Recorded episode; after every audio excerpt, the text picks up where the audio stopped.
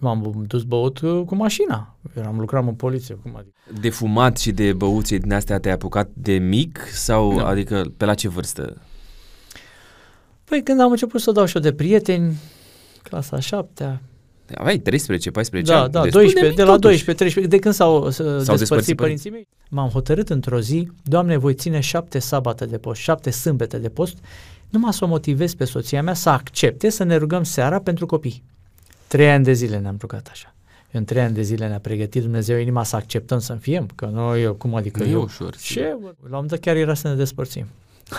Serios? Da, uh, soția mea se săturase, ea vrea să se bucure de viață și de tinerețe, iar eu bisericos.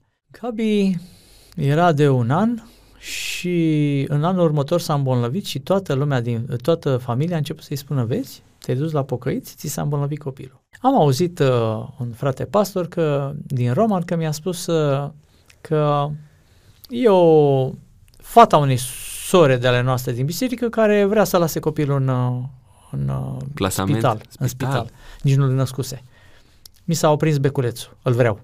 Sunt oameni care numai din această simplă schimbare nu mai mănâncă după ora 3 și-au reglat tensiunea și glicemia. Greutatea nu mai zic. Nu te-a acuzat nimeni vreodată că faci prozelitism? Ba da? Tu nu, nu te-a acuzat nimeni, și uite, pe te, o să te întreb eu direct Da. aici, că suntem autentici, Da. că profiți cumva de naivitatea lor? Da, un singur profesor. În uh, 5 ani de zile mi-a spus, a, păi ce faci dumneata aici? Păi ce faci dumneata aici? Asta e o șmecherie. o-" A fost pentru prima oară când mi-am pus întrebarea, nu cumva fac o șmecherie? Am avut numai de câștigat când am fost autentic.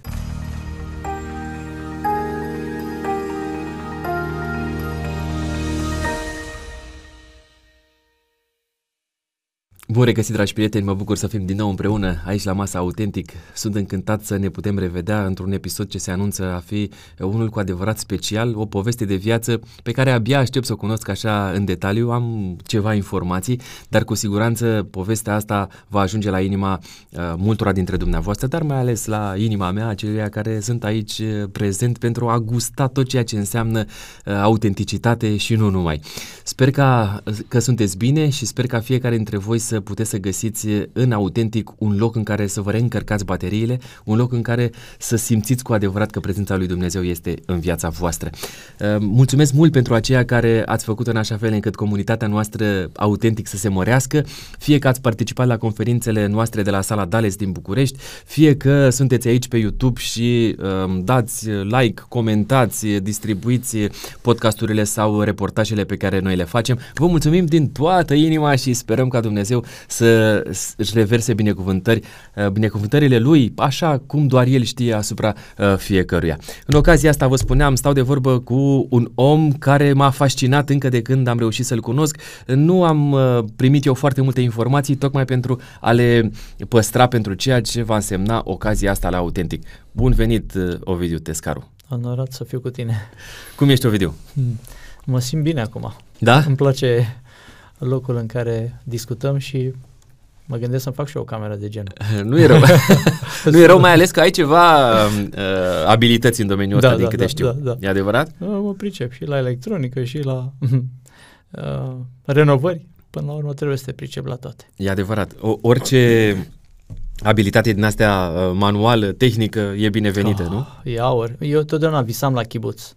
Visam că într-o zi vreo 4, 5, 7, 10 frați să fim împreună și să ne ajutăm unul pe altul, fiecare cu ce știe. S-a întâmplat.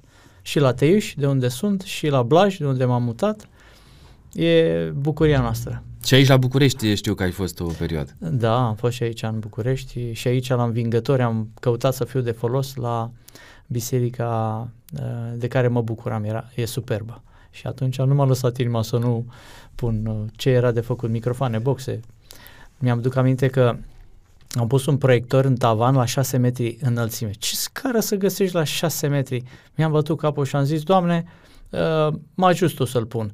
Am pus o, car- o scară perpendic- uh, perpendiculară în sus și una legată de o balustradă și am urcat pur și simplu în sus. Cel care ținea scara zicea, eu nu am curaj să mai stau aici, eu plec să știi. Când am ajuns acolo sus, m-am ținut de, de tavan și am început să pun proiectorul în tavan. A fost o minune, am zis că e clar, Dumnezeu face minuni cu copiii lui. Dacă ești aici cu noi, înseamnă că lucrurile s-au rezolvat Da, așa cum încă trebuie mai sunt în și viață. proiectorul și-a făcut treaba. Da. Ovidiu, am o primă provocare pentru tine. Uh, 20 de secunde să ne spui ce crezi tu de cuvință despre tine, astfel încât să te cunoaștem mai bine. Eu am să dau drumul unui cronometru, îl setez aici deja și apăs pe start în momentul ăsta. Da. Uh, experiența mea cu Dumnezeu m-a învățat un lucru, să nu-i spun niciodată nu lui Dumnezeu. Și după ce am zis da, am rămas uimit de ce planuri le, le pregătise deja Dumnezeu doar să le împlinească. Și când vedeam, ziceam, a, Dumnezeu s-a gândit dinainte la asta. Doar trebuia să zic da, dacă ziceam nu, pierdeam mii de binecuvântări. Ia uite, mii de binecuvântări. Aici s-a terminat uh, uh, Da. Provocarea pe care ți-am lansat-o. Da. De când l-ai cunoscut pe Dumnezeu, El te-a binecuvântat. Cum a început povestea ta Păi cu Dumnezeu? așa a început și tot așa a ținut-o. Uh, mi-aduc aminte de bunicii mei care uh, au fost uh, adventiști din partea lui mama. Și uh, am gustat din atmosfera crinului din București noi. Ce biserică, ce tu ai oameni. copilărit aici în București, Da, da, să da, da, înțeleg. da, da, născut, crescut uh, până la 39 de ani în București și când eram mic, până la 6-7 ani, când a început școala, 8 ani, uh, stăteam la bunici și mergeam la biserică în Crinului. Și o atmosferă de vise. Aia e biserica aceea conservatoare veche care o știu eu. Perii albi la Învon, stăteam și mă uitam așa câte o oră să se gândeau cei mari. Cum te stă așa copilul ăsta cu minte? Nu știu ce mă atrage acolo.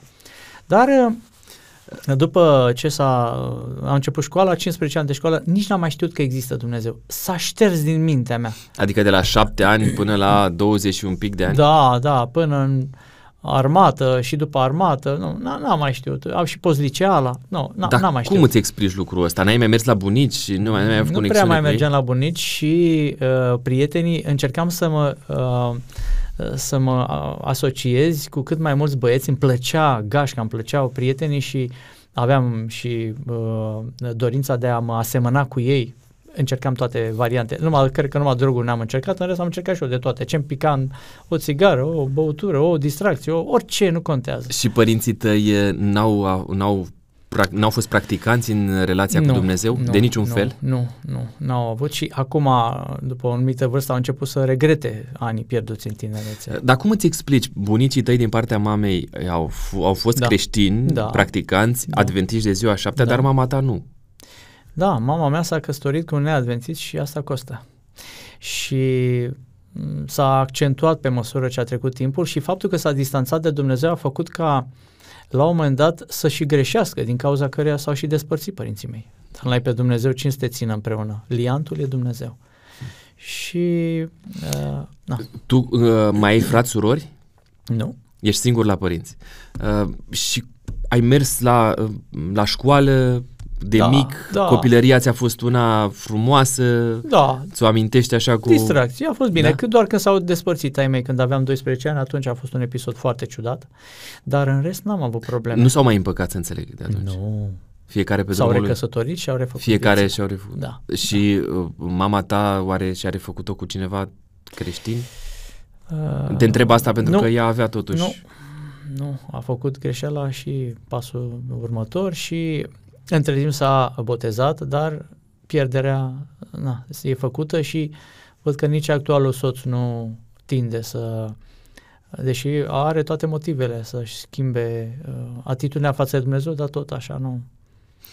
Și tata? Uh, tata a decedat, Dar el nu s-a reîntors la Dumnezeu? El nu, nu. Uh, A recunoscut că este minunat ce fac până la urmă, la un dat, uh, dar a devenit un ortodox uh, practicant.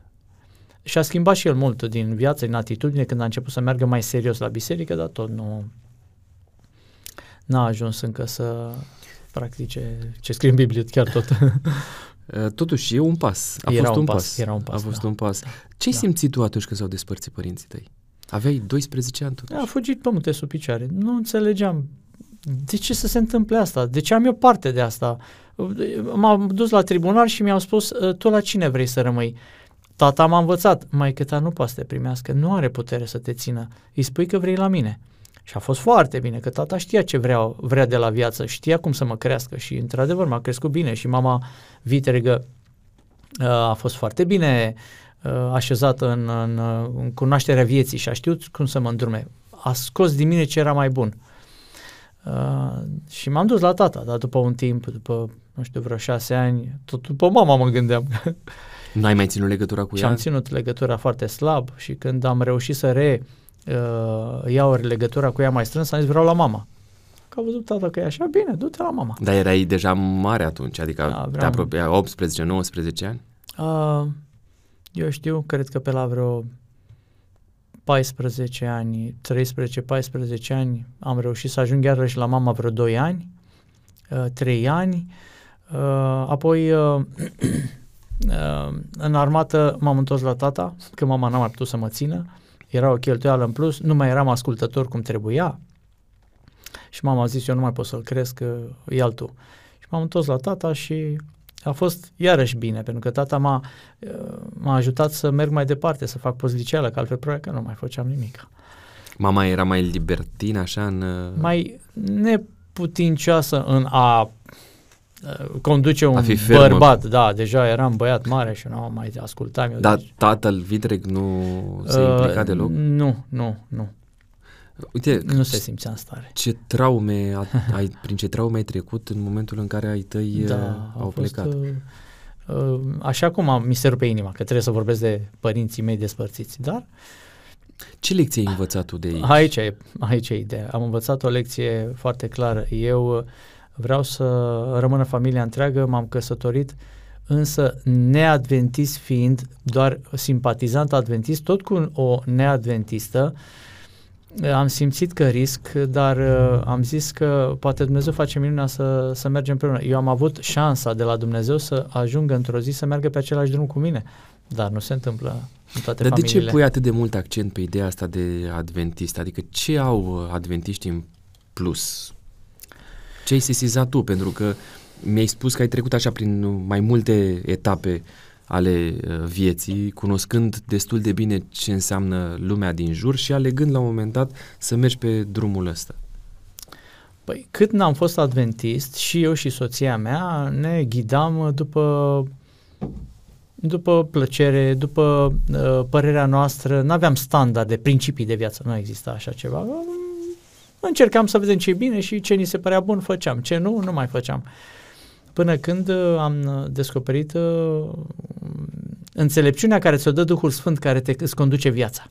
Da, nu poți fi om bun și fără să fii uh, partea unei uh, Aha. entități religioase? Am găsit și oameni buni, foarte buni, care nu merg la biserică. Așa Tocmai. este. Așa este. Dar pe mine asta m-a ajutat, că eu, de când mă știu, aveam numai uh, apucături rele și dacă n-ar fi intervenit Dumnezeu, eu acum eram... Dar ce Om înseamnă aceste pierdut. apucături rele? Zim, ce, ce ai Apucături făcut rele. în adolescență? Îmi, îmi plăcea tot ce era rău. Nu, mie nu, nu-mi plăcea... Îmi plăcea carnea, îmi plăcea... Adică mâncarea nesănătoasă, îmi plăcea uh, și băutura, într-o anumită, așa, cu bun simț. Îmi plăcea... Am și fumat în armată de plictiseală ce să faci, în post. Uh, și nu, nu m-am lăsat așa repede de ele, nu mi s-au părut că rele. Deși vedeam că asupra mea au un efect, uh, na, mă îngrășase, mă... Aveam o relație, cum să zic, un pic mai distanțată față de soție. Și, uh, eram bărbat, eram, Erai arogant? eram arogant. Stăteam Erai în sus. orgolios? Da, orgolios, da, da. Te-ai Cum purtat rău cu soția ta? a fost un moment o singură dată când am împins-o și atunci m-am speriat și eu de mine de ce sunt stare. Păi deci dacă tot îmi, îți uh, lași gândurile acestea rele i- să-ți rămână în minte, ele vor deveni fapte într-o zi și eu, când am văzut că mi-am împins soția, mai în glumă, mai în serios, atunci mi-am zis, opa, soția mea s-a uitat la mine ciudat și a zis, eu nu te recunosc, tu nu ești așa. Și am zis, gata, trebuie să fac ceva. Te-ai dus băut acasă? M-am dus băut uh, cu mașina. Eram lucram în poliție, cum adică ce mai Am băut două beri și am plecat. Mai ales că aveam un coleg care era atât de beat când s-a suit în mașină odată, din multele ocazii, încât au, au venit colegii și au ridicat al doilea picior în mașină. Nu mai putea să-l tragă. Și a ajuns acasă și a pus mașina la linie, perfect. Și zic, a, pe dacă ăla, eu ce două beri. După aia m-am speriat și eu zic, bă, de la două beri poți să ajungi la trei și de la trei să ajungi ca el, să rogi copilul colegii, să te suie în mașină ca să poți să mergi acasă. Nu, nu. Dar care crezi că a fost M-am cauza speriat. pentru care ai ajuns să faci toate astea? Anturajul sau lipsa părinților, lipsa ferma unor uh, da, da, modele? Da, da, da. A, a, a, și anturajul și părinții care, mama mai ales, nu putea să se implice așa tare, deși i-am spunea, dar cine o băga în seamă? Pe tata le lua mai în serios. pe ta mama nu. Da, le-ai reproșat vreodată părinților tăi spunându-le, măi, dar ce te-ai găsit tu lupul moralist să-mi spui ce să fac atâta timp cât voi n-ați fost în stare să rămâneți unul lângă altul și să mă creșteți? Nu, n-am putut să fac asta, mai ales uh, când am uh, descoperit uh, pe Dumnezeu și l-am luat în serios, de atunci acolo am spus, uh, e clar partea lui Dumnezeu, eu nu-mi judec părinții, ar, ar fi o mare greșeală să fac așa ceva. Până atunci noi am judecat fără să vreau, după aia cu Dumnezeu în minte am zis, oh, oh era cea mai mare greșeală a, a unui copil să judece părinții. Treaba lor, eu mi-am făcut partea, Dumnezeu a știut de asta, dacă a permis înseamnă că e în planul lui. Va face, se va scoate ceva bun, din Dumnezeu scoate ceva bun din orice. Și iată că și din acest lucru a scos ceva bun, pentru că am fost un pic mai grijuliu cu să nu fac greșelile părinților mei. Am încercat să nu fac greșelile. Ai, ai vrut să înveți din greșelile lor și să, tu să nu le repeți. Asta e minunat. Să nu le aduci cu tine da, în familia da, ta. Da, da, da. Să fie. Uh, liceul unde l-ai, uh, l-ai făcut? Am făcut liceul electronica. Aici în București? Da, în București. Uh, ai avut poreclă în timpul liceului? Da, uh, am avut o idee cu doi de... O idee? De unde? Da, nu știu de ce au găsit ei că sunt bun de o idee. Poate că eram așa mai... Înseamnă ceva, nu știu, pentru mine nu ah, spune nimic. Înseamnă ceva pentru că uh, eram uh, unul dintre cei mai uh, uh, timizi. Așa? Da, foarte timid și nu... nu intram în, în jocul lor, mi-era frică, mi-era teamă, mi-era... Mi-ar fi plăcut să fiu și eu șmecher și tare și în gură și... În, dar nu, n-am avut curaj. Eu, eu stăteam retras și eu, ești ca o idee la din desene animate. Ah, de acolo da, vine, da, era un personaj da, de desene da, animate. Da. Nu, așa, mai tot timpul cu zâmbetul pe buze și bon om. da. Și ai dus cu tine porecla asta și după liceu, mai departe, sau s-a terminat atunci? Uh, nu, după... nu, doar acolo, da. Acolo? Colegii de liceu mi-au dăruit-o și a rămas acum doar o, câte o parolă pe câte o... ah, ok, a rămas acolo undeva. Am înțeles. Că aia nu se poate uita. nu se poate uita că e adevărat. Dar a fost așa traumatizant pentru tine sau pur și simplu ai acceptat-o nu, și... Nu, plăcea că eram băgat în seamă și ah, eu. Okay. Eram cineva, o mii de... Am înțeles. da. Semnai ceva pentru colegii tăi. Da, ceva. Cu ce frustrare te-ai uh, confruntat tu cel mai mult în timpul adolescenței și cum ai reușit să depășești asta? Dincolo de timiditate. Da, timiditatea a fost cea mai... Da. A, tocmai asta voiam să te întreb, dacă mai existat altceva în afară de timiditate. În postliceală m-am uh, descoperit ca fiind cel care strica orele profesorilor cu glumele mele. Ăsta a fost un talent care l-am descoperit și m-a ridicat până la cer. Mamă, ce glume!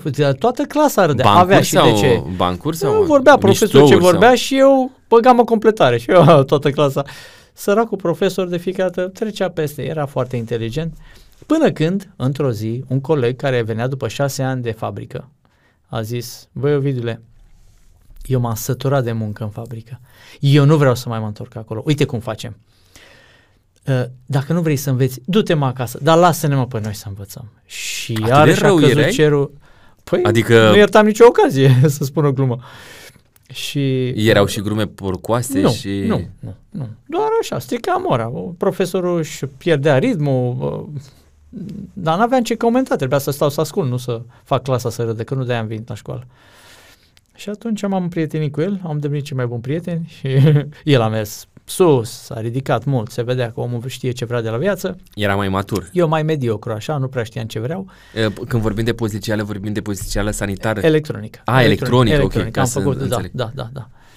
Și acum îmi pare bine că l-am avut pe el, care m-a tras în sus după el și la sfârșitul postlicealei m-am ales cu ceva din ea. Când vorbim despre anii ăștia de școală, ce n-ai mai face tu niciodată?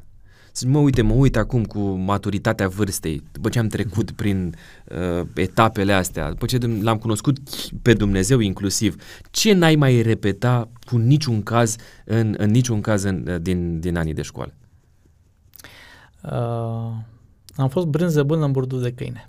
Așa de mândru am fost când mi s-a spus asta în clasa 6 Adică luam un z- în 4 și tata mă bătea. A doua zi luam un 10. Și acum îmi pare rău că am, am învățat doar pentru notă. Foarte puține cunoștințe au rămas în memorie pentru că nu învățam. De fapt, eu căutam cumva să scap și dacă citești textul cu 5 ore înainte de lucrare sau cu măcar cu o seară înainte de lucrare, se șterge, se duce în, în memoria de scurtă durată care se șterge și dispare. Și acum îmi dau seama că aș fi putut avea mult mai multe cunoștințe. Poate că acum eram, cine știe, mai sus. Puteam face mai multe, mai, mai de valoare.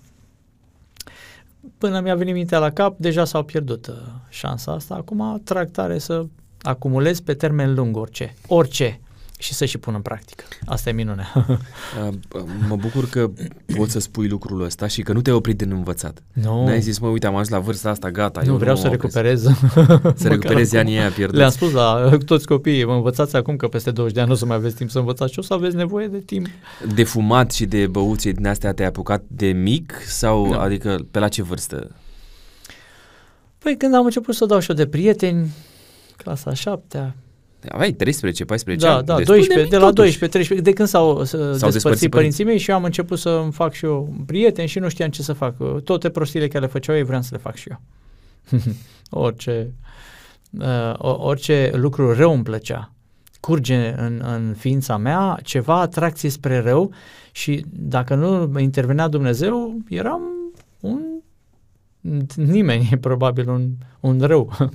în niciun caz un om Ai, de care uh, uh, nu știu, ai, ai, făceai parte, știu, un grup din ăsta care avea apucături mai puțin potrivite? Da, râdeam de bătrâni pe stradă, uh, băgam cornete pe, pe, pe, pe ferestre, uh, na, ne jucam cu diferite jucării uh, copilărești.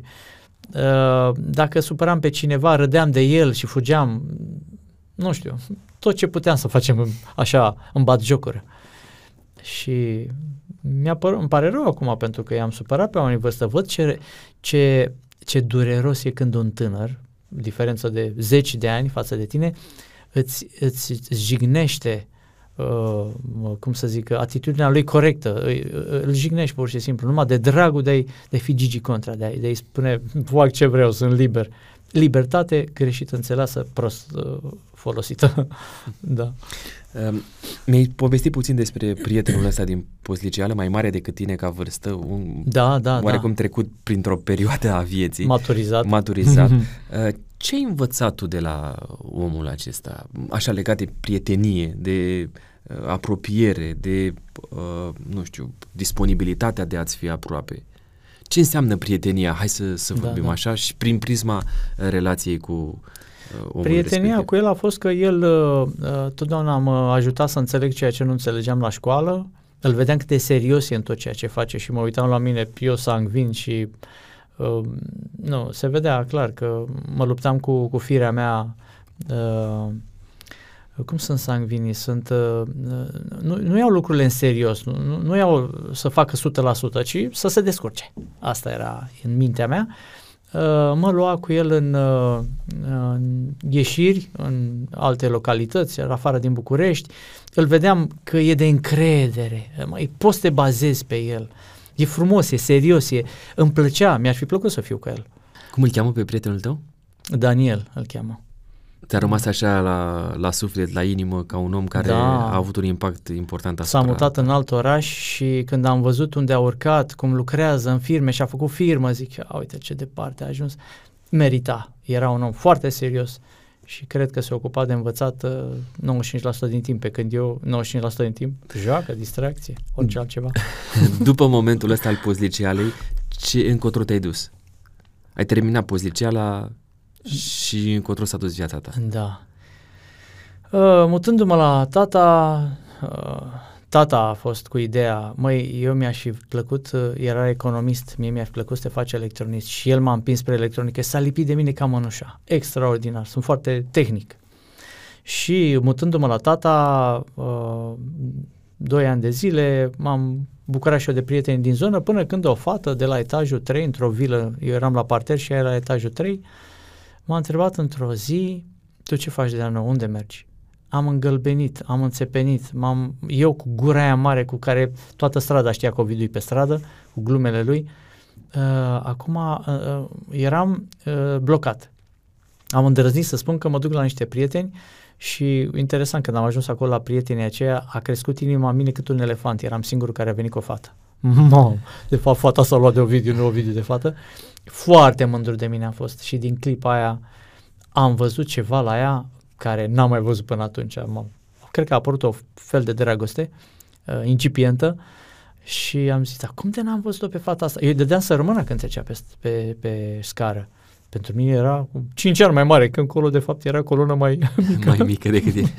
Eu eram ne, uh, da, nematurizat și s-a schimbat. În momentul în care am stat doi ani de zile împreună, prieteni și părinții mei au încercat să ne despartă, dar când au văzut că nu ne despartă, au zis, bă, voi vă iubiți? Da. Pe atunci luați-vă, mă. și atunci am zis, da, chiar de ce nu le luăm? Tata. Tata. Tata. Și mama vitregă. Și uh, din clipa aia au început binecuvântările. Din clipa aia a intervenit Dumnezeu în viața mea, probabil că a intervenit de sute și mii de ori până atunci, dar nu l-am văzut, că m-a copleșit. Deci, ea s-a luat de mine, ea a venit cu o garsonieră de la bunica ei. În momentul în care ne-am căsătorit, amândoi ne-am angajat. Ea lucra în bancă, eu lucram uh, ca electronist, aveam bani prin toate buzunarele, mergea bine treaba, după Revoluție imediat. Și mi-am dat seama că aici e mâna cuiva. Și am simțit că bunica mea nu, nu s-a rugat degeaba pentru mine. Și am zis, Păi dacă m-am lăsat de țigări, m-am lăsat, eram cu minte cu băutura, mă, mă liniștise, mi-am dat seama că m-am căsătorit și că trebuie să fiu altă fel de om. M-am temperat.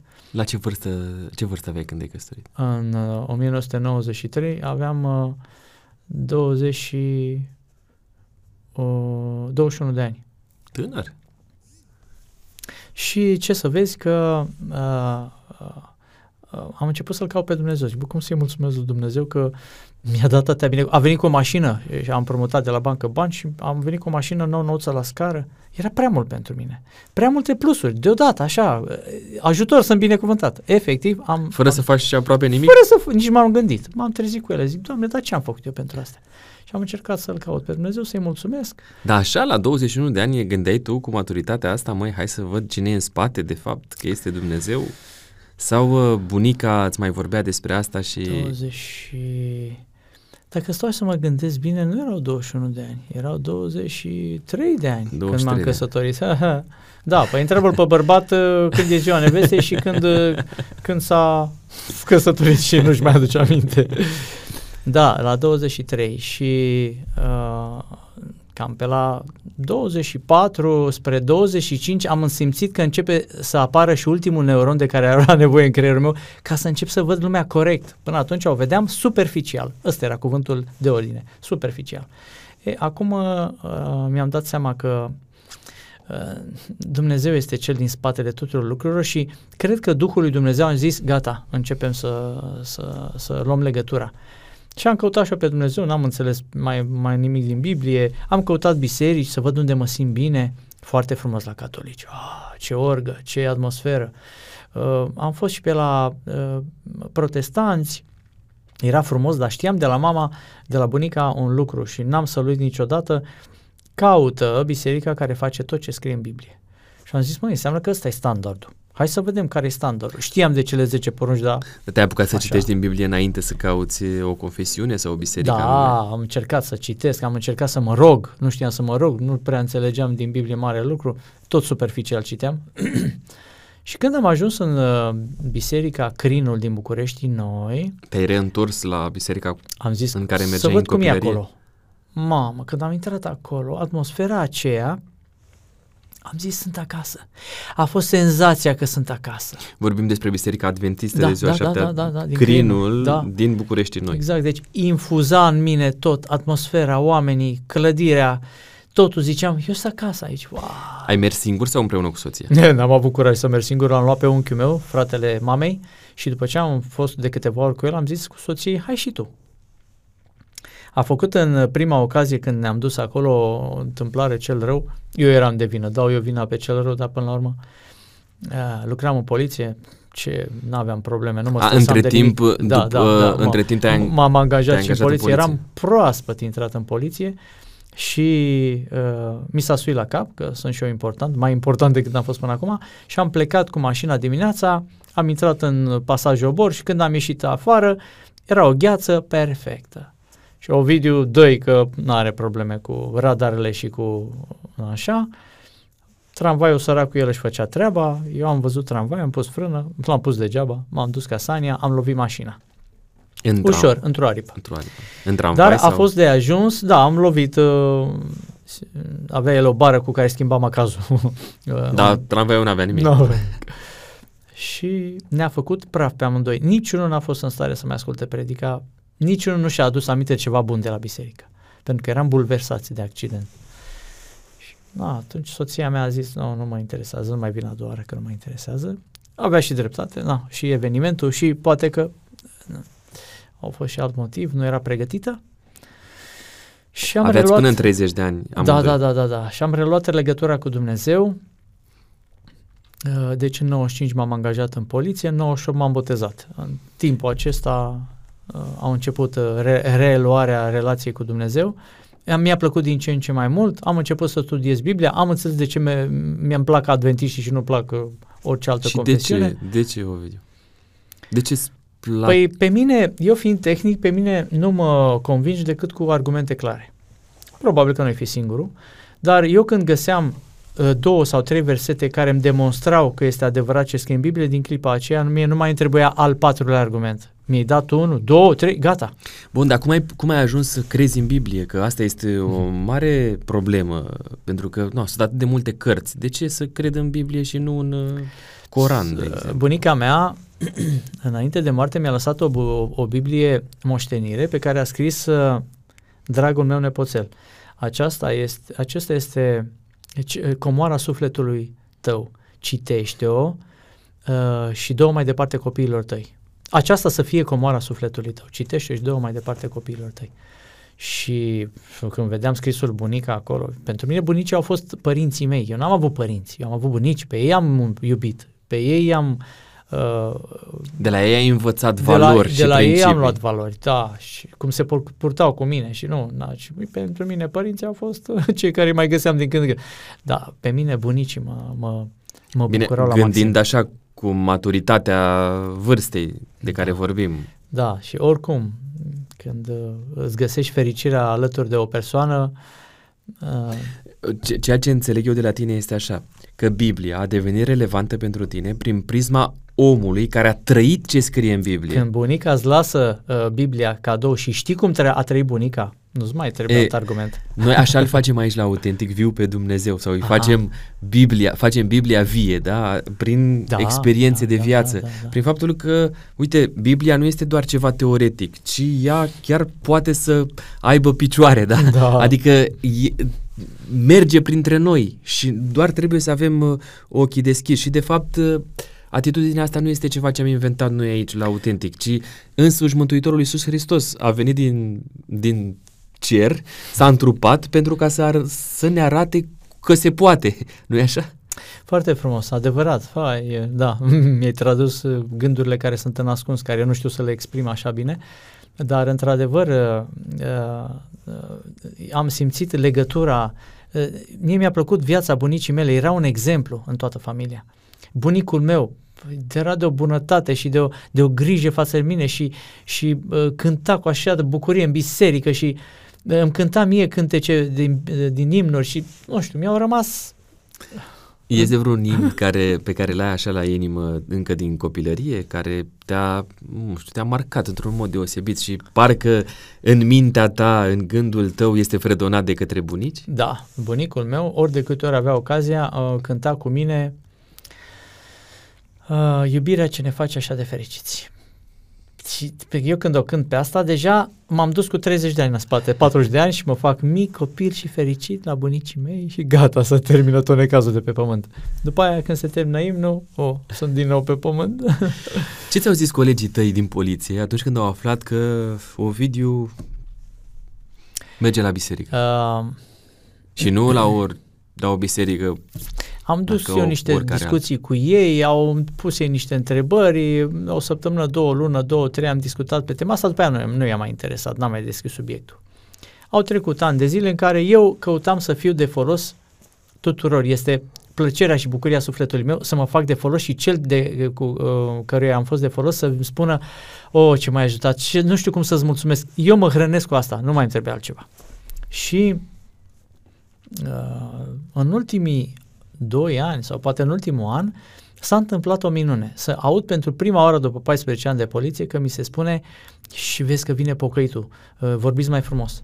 asta a fost pentru mine cea mai frumos cadou, cel mai frumos cadou Serios? din lume. Așa l-ai primit? Altă dată am auzit, hai că vine pocăitul, stinge și tu țigarea aia. Am zis, nu, Doamne, dar eu nu merit asta. Și când am conștientizat aceste lucruri, am văzut cum începe Dumnezeu să se lupte cu mine, să mă scoată din poliție, să mă bage în armata lui de lucrători pentru slava lui. Foarte Dar până interesant. atunci nu, că nu eram pregătit. Dar cum ai, cum ai împăcat tu uh, poliția, uh, a fi polițist cu principiile lui Dumnezeu? Mhm. E, a fost o încercare odată la care am, am luat examenul colonel. Eu înființasem, se înființase Serviciul Comunicații și Informatică care era format dintr-un colonel și eu. Uh, hai să, să ne spui puțin de dinainte Da. ca să ajungem aici. Da. Tu ai lucrat și în Poliția Capitalei și în Poliția, și în Poliția Județului Ilfov, Ilfov. și după aia iarăși m-am întors la și te-ai întors la capitală Poliția și tot Capitală. Așa, da. Ok, revenim la Da. ce voiai să ne povestești.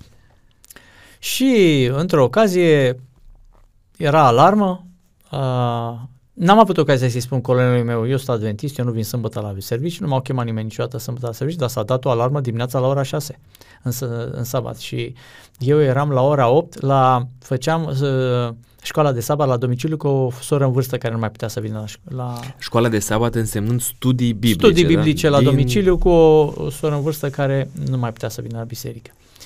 Și acolo m-a prins alarma, eram așa îmbrăcat frumos și uh, zice cu vii încoace, semnezi și pleci acasă, nu e nicio problemă. Mi-a încălcat pe inimă și am zis, mă duc, semnez și mă întorc acasă. Hai, să încerc și asta. Dar dă-i lui celui rău un deget că ți-a și picioarele. Și m-am dus acolo și inspectorul de la Poliția Ilfov era foarte plictisit, vrea să uite la televizor și nu-i mergea televizorul. Ieșise un cablu de undeva. Și colonelul zice, eu cred că avusesem o discuție cu el înainte pentru că i-am zis, domnul colonel, eu n-ar fi trebuit să vin aici, dar acum dacă am venit, uh, de dragul dumneavoastră am venit, dar eu n-aș vrea să vin, mai vin niciodată. El a înțeles, s-a uitat la mine și m-a văzut uh, că sufăr. Nu-i plăcea să sufăr. Eram bun la toate și el mă avea doar pe mine și m- mă dorea. Și zice, băi, Ovidiule, uite cum facem. Uh, lui uh, inspectorul nu-i merge televizorul. Îmi spui mie ce să fac, mă duc eu și fac. Când am auzit asta, am zis, haideți, domn colonel, asta e prea de Cum să vă duceți dumneavoastră să, să, să căutați cabluri prin, prin, prin spatele zidurilor și pe... Nu, deci nici nu se pune problema. Atunci am pufnit în plâns și am zis, vă promit că niciodată n-am să mai vin. Cât de mult țin la dumneavoastră, dar eu n-am să vin niciodată sâmbătă la biserică. Nu la M-am- biserică, la muncă. La, mă scuzați, la muncă. M-am dus la uh, inspector, i-am reparat uh, televizorul, foarte mulțumit, foarte fericit, gata, pot să pleci acasă. Și în gândul meu, nu mai mă vezi tu sâmbătă pe aici. Și de Ai avut atunci... mustrări de conștiință. Da, plângeam. La 20 și...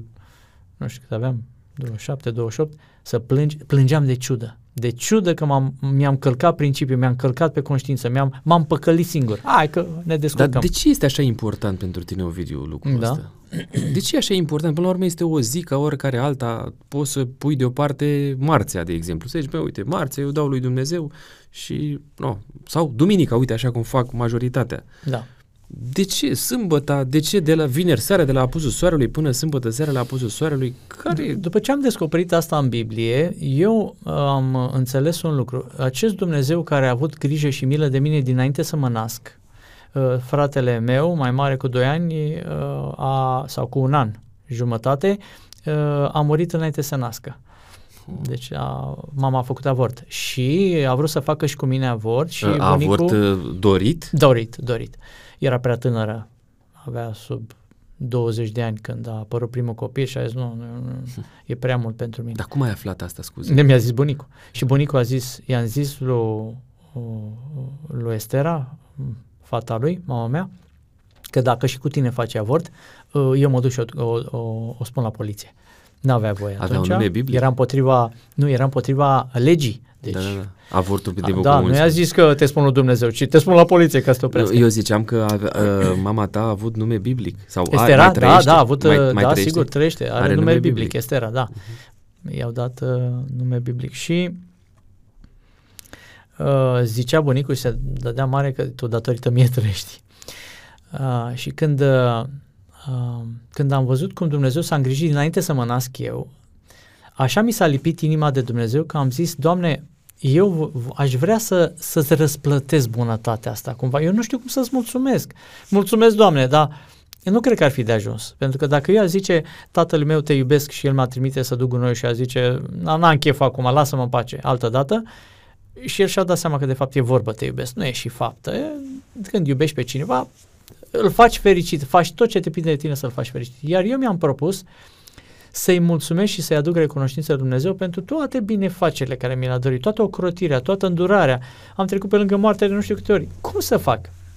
Când am văzut că el îmi spune cam cum ar trebui să trăiască un creștin, eu am luat-o în serios și am zis, Doamne, uh, partea aceasta care mi-ai dat-o mie de făcut e foarte grea. Pot să-mi pierd locul de muncă, pot să-mi pierd prietenii, pot să-mi pierd familia. Tata când a auzit că m-am botezat, deși știa că a, mama vine dintr-o familie de adventiști și ar fi trebuit să fie obișnuit cu ideea, a zis, a, ce prostie ai făcut. Așa era atunci. Nu era uh, încă convins că fac binele. I-au mai trebuit încă 10 ani ca să se demonstreze că am făcut bine ce am făcut și a recunoscut-o. Slavă Domnului că a recunoscut-o înainte să moară că ai ales un drum bun. Uite ce, cum, cum, cum v-ați lipit voi ca familie și ce, ce lucruri frumoase s-au întâmplat la voi. Și mă uite bucur. ce schimbări în viața și ta. ce schimbări. Bun, revenind, uh, și ai spus, uite, mă simt dator față de Dumnezeu să, Să-l ascult. să ascult de să-l cuvântul ascult, lui. spui să-i tu. fac bucuria asta de a asculta. Cum îi place unui părinte să fie ascultat de copilul lui. E, e imposibil să nu-i placă lui Dumnezeu asta. E, e satisfacție. Și cum ai reușit tu să faci, să rămâi uh, al- alături de, prin, să, să ții principiul ăsta și toate celelalte pe care le-ai descoperit în Biblie, mai ales că lucrai într-o instituție Da, da, da. foarte uh, riguroasă. Da, da, stresul mare acolo. Eu am zis așa lui Dumnezeu, Doamne, cât mă ții tu în poliție, voi sta aici. În momentul în care tu uh, nu mai mă uh, susții să rămân în poliție, plec oricând, nicio problemă. Locul meu de muncă, tu mi-l dai. Viața, tu mi-o dai, familie, tu mi-o dai, totul este de la tine.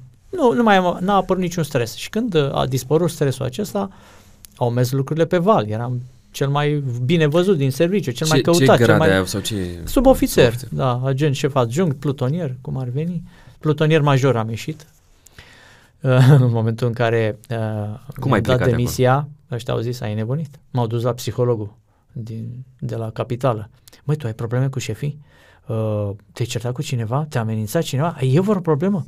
Și nu, i-am explicat. Nu, eu am luat uh, legătura cu Dumnezeu mai în serios și în ultimul timp Dumnezeu m-a chemat la altceva. S-a uitat așa la mine, Dumnezeu te-a chemat. Da, eu de, de, de ani de zile mă luptam cu uh, Duhul Sfânt care mă tot chema să fac ceva mai mult. Uh, m-au chemat frații în biserică, să fiu conducător de biserică, nu să mai mă ascund la tehnică, eu mă ascundeam la tehnică, efectiv. Să țin școala de sabat, uh, cu corul, loc greu, nu e ușor să ții școala de sabat pe acolo. Și, Adică uh, studiile biblice. studiile biblice și uh, încet, încet uh, Dumnezeu vrea să mă scoată la altceva. Am citit uh, despre uh, ce spune sora White cu afară din orașe și nu știu ce și încet, încet Dumnezeu a început să mă, să mă uh, încurajeze, ce să mă încurajeze, e un cuvânt frumos, nu mai îmi dădea pace.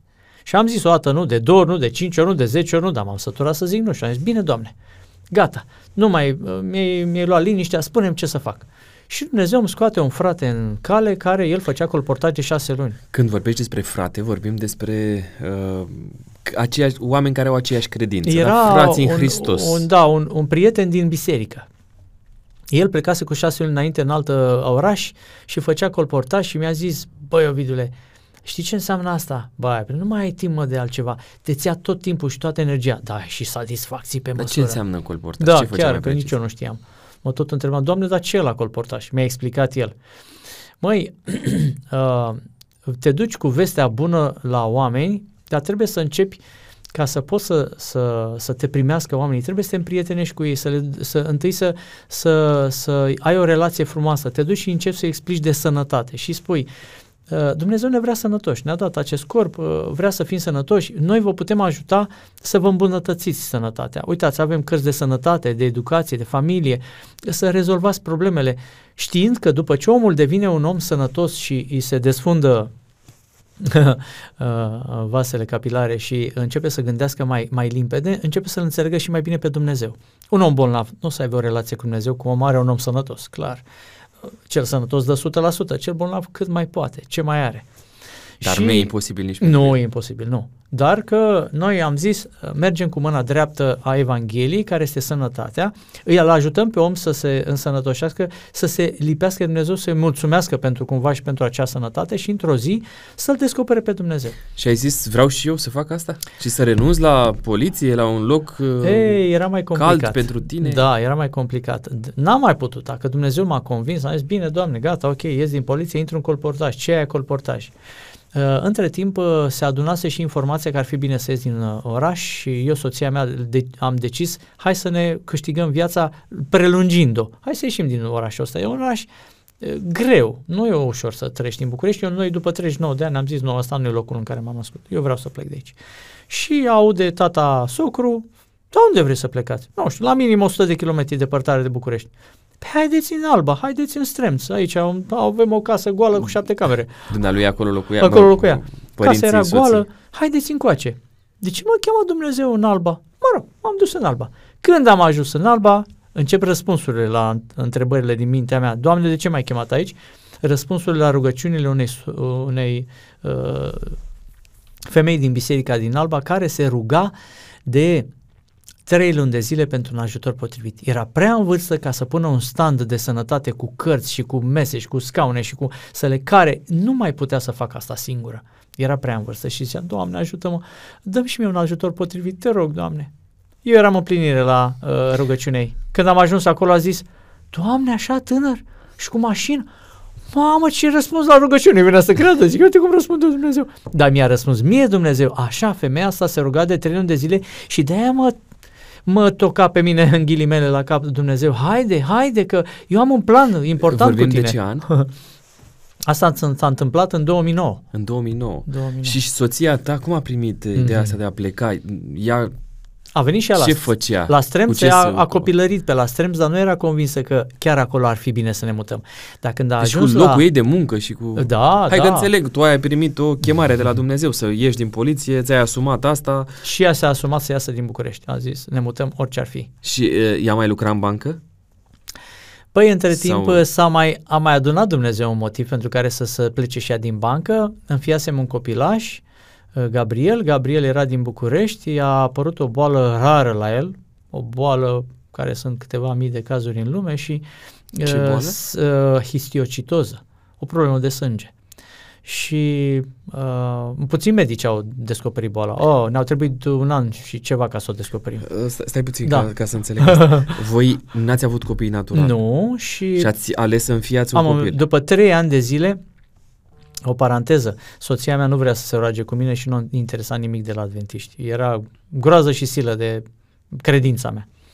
Dar uh, am, uh, com, m-am, m-am hotărât într-o zi, Doamne, voi ține șapte sabate de post, șapte sâmbete de post, numai să o motivez pe soția mea să accepte să ne rugăm seara pentru copii.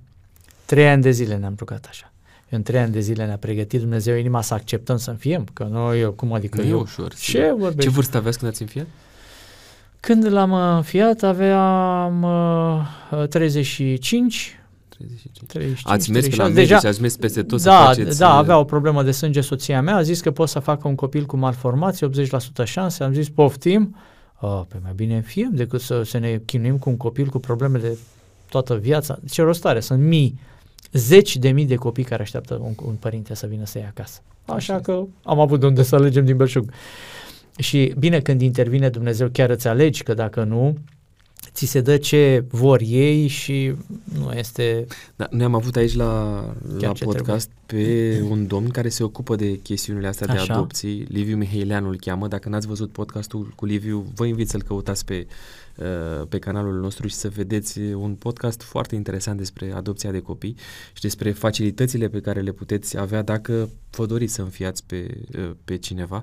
Uh, și Dumnezeu, cum vi l-a scos în față pe, pe Gabriel? Păi după trei ani de rugăciune a fost o chestie Ce vârstă avea el? ușoară. Uh, aveam 30 și... Nu, dum- nu, voi, dar el ce vârstă avea? Uh, Voi aveați el avea vreo 35. șase luni când l-am descoperit. Deci Dumnezeu îți răspunde la rugăciune foarte frumos, în sensul că ne-a, uh, am avut ocazia, noi deja începusem să mai mergem să vedem copii pe la asistente personale. Nu mergeam uh, oficial, ci mergeam așa, mai neoficial. dar ne-a scos în cale o asistentă personală care avea deja uh, un copil și uh, care uh, uh, era foarte fericită la gândul că acest copil va primi o, o familie și ea ne-a susținut. Când am văzut și copilul cât de drăguț, am zis, mamă, ăsta e al nostru.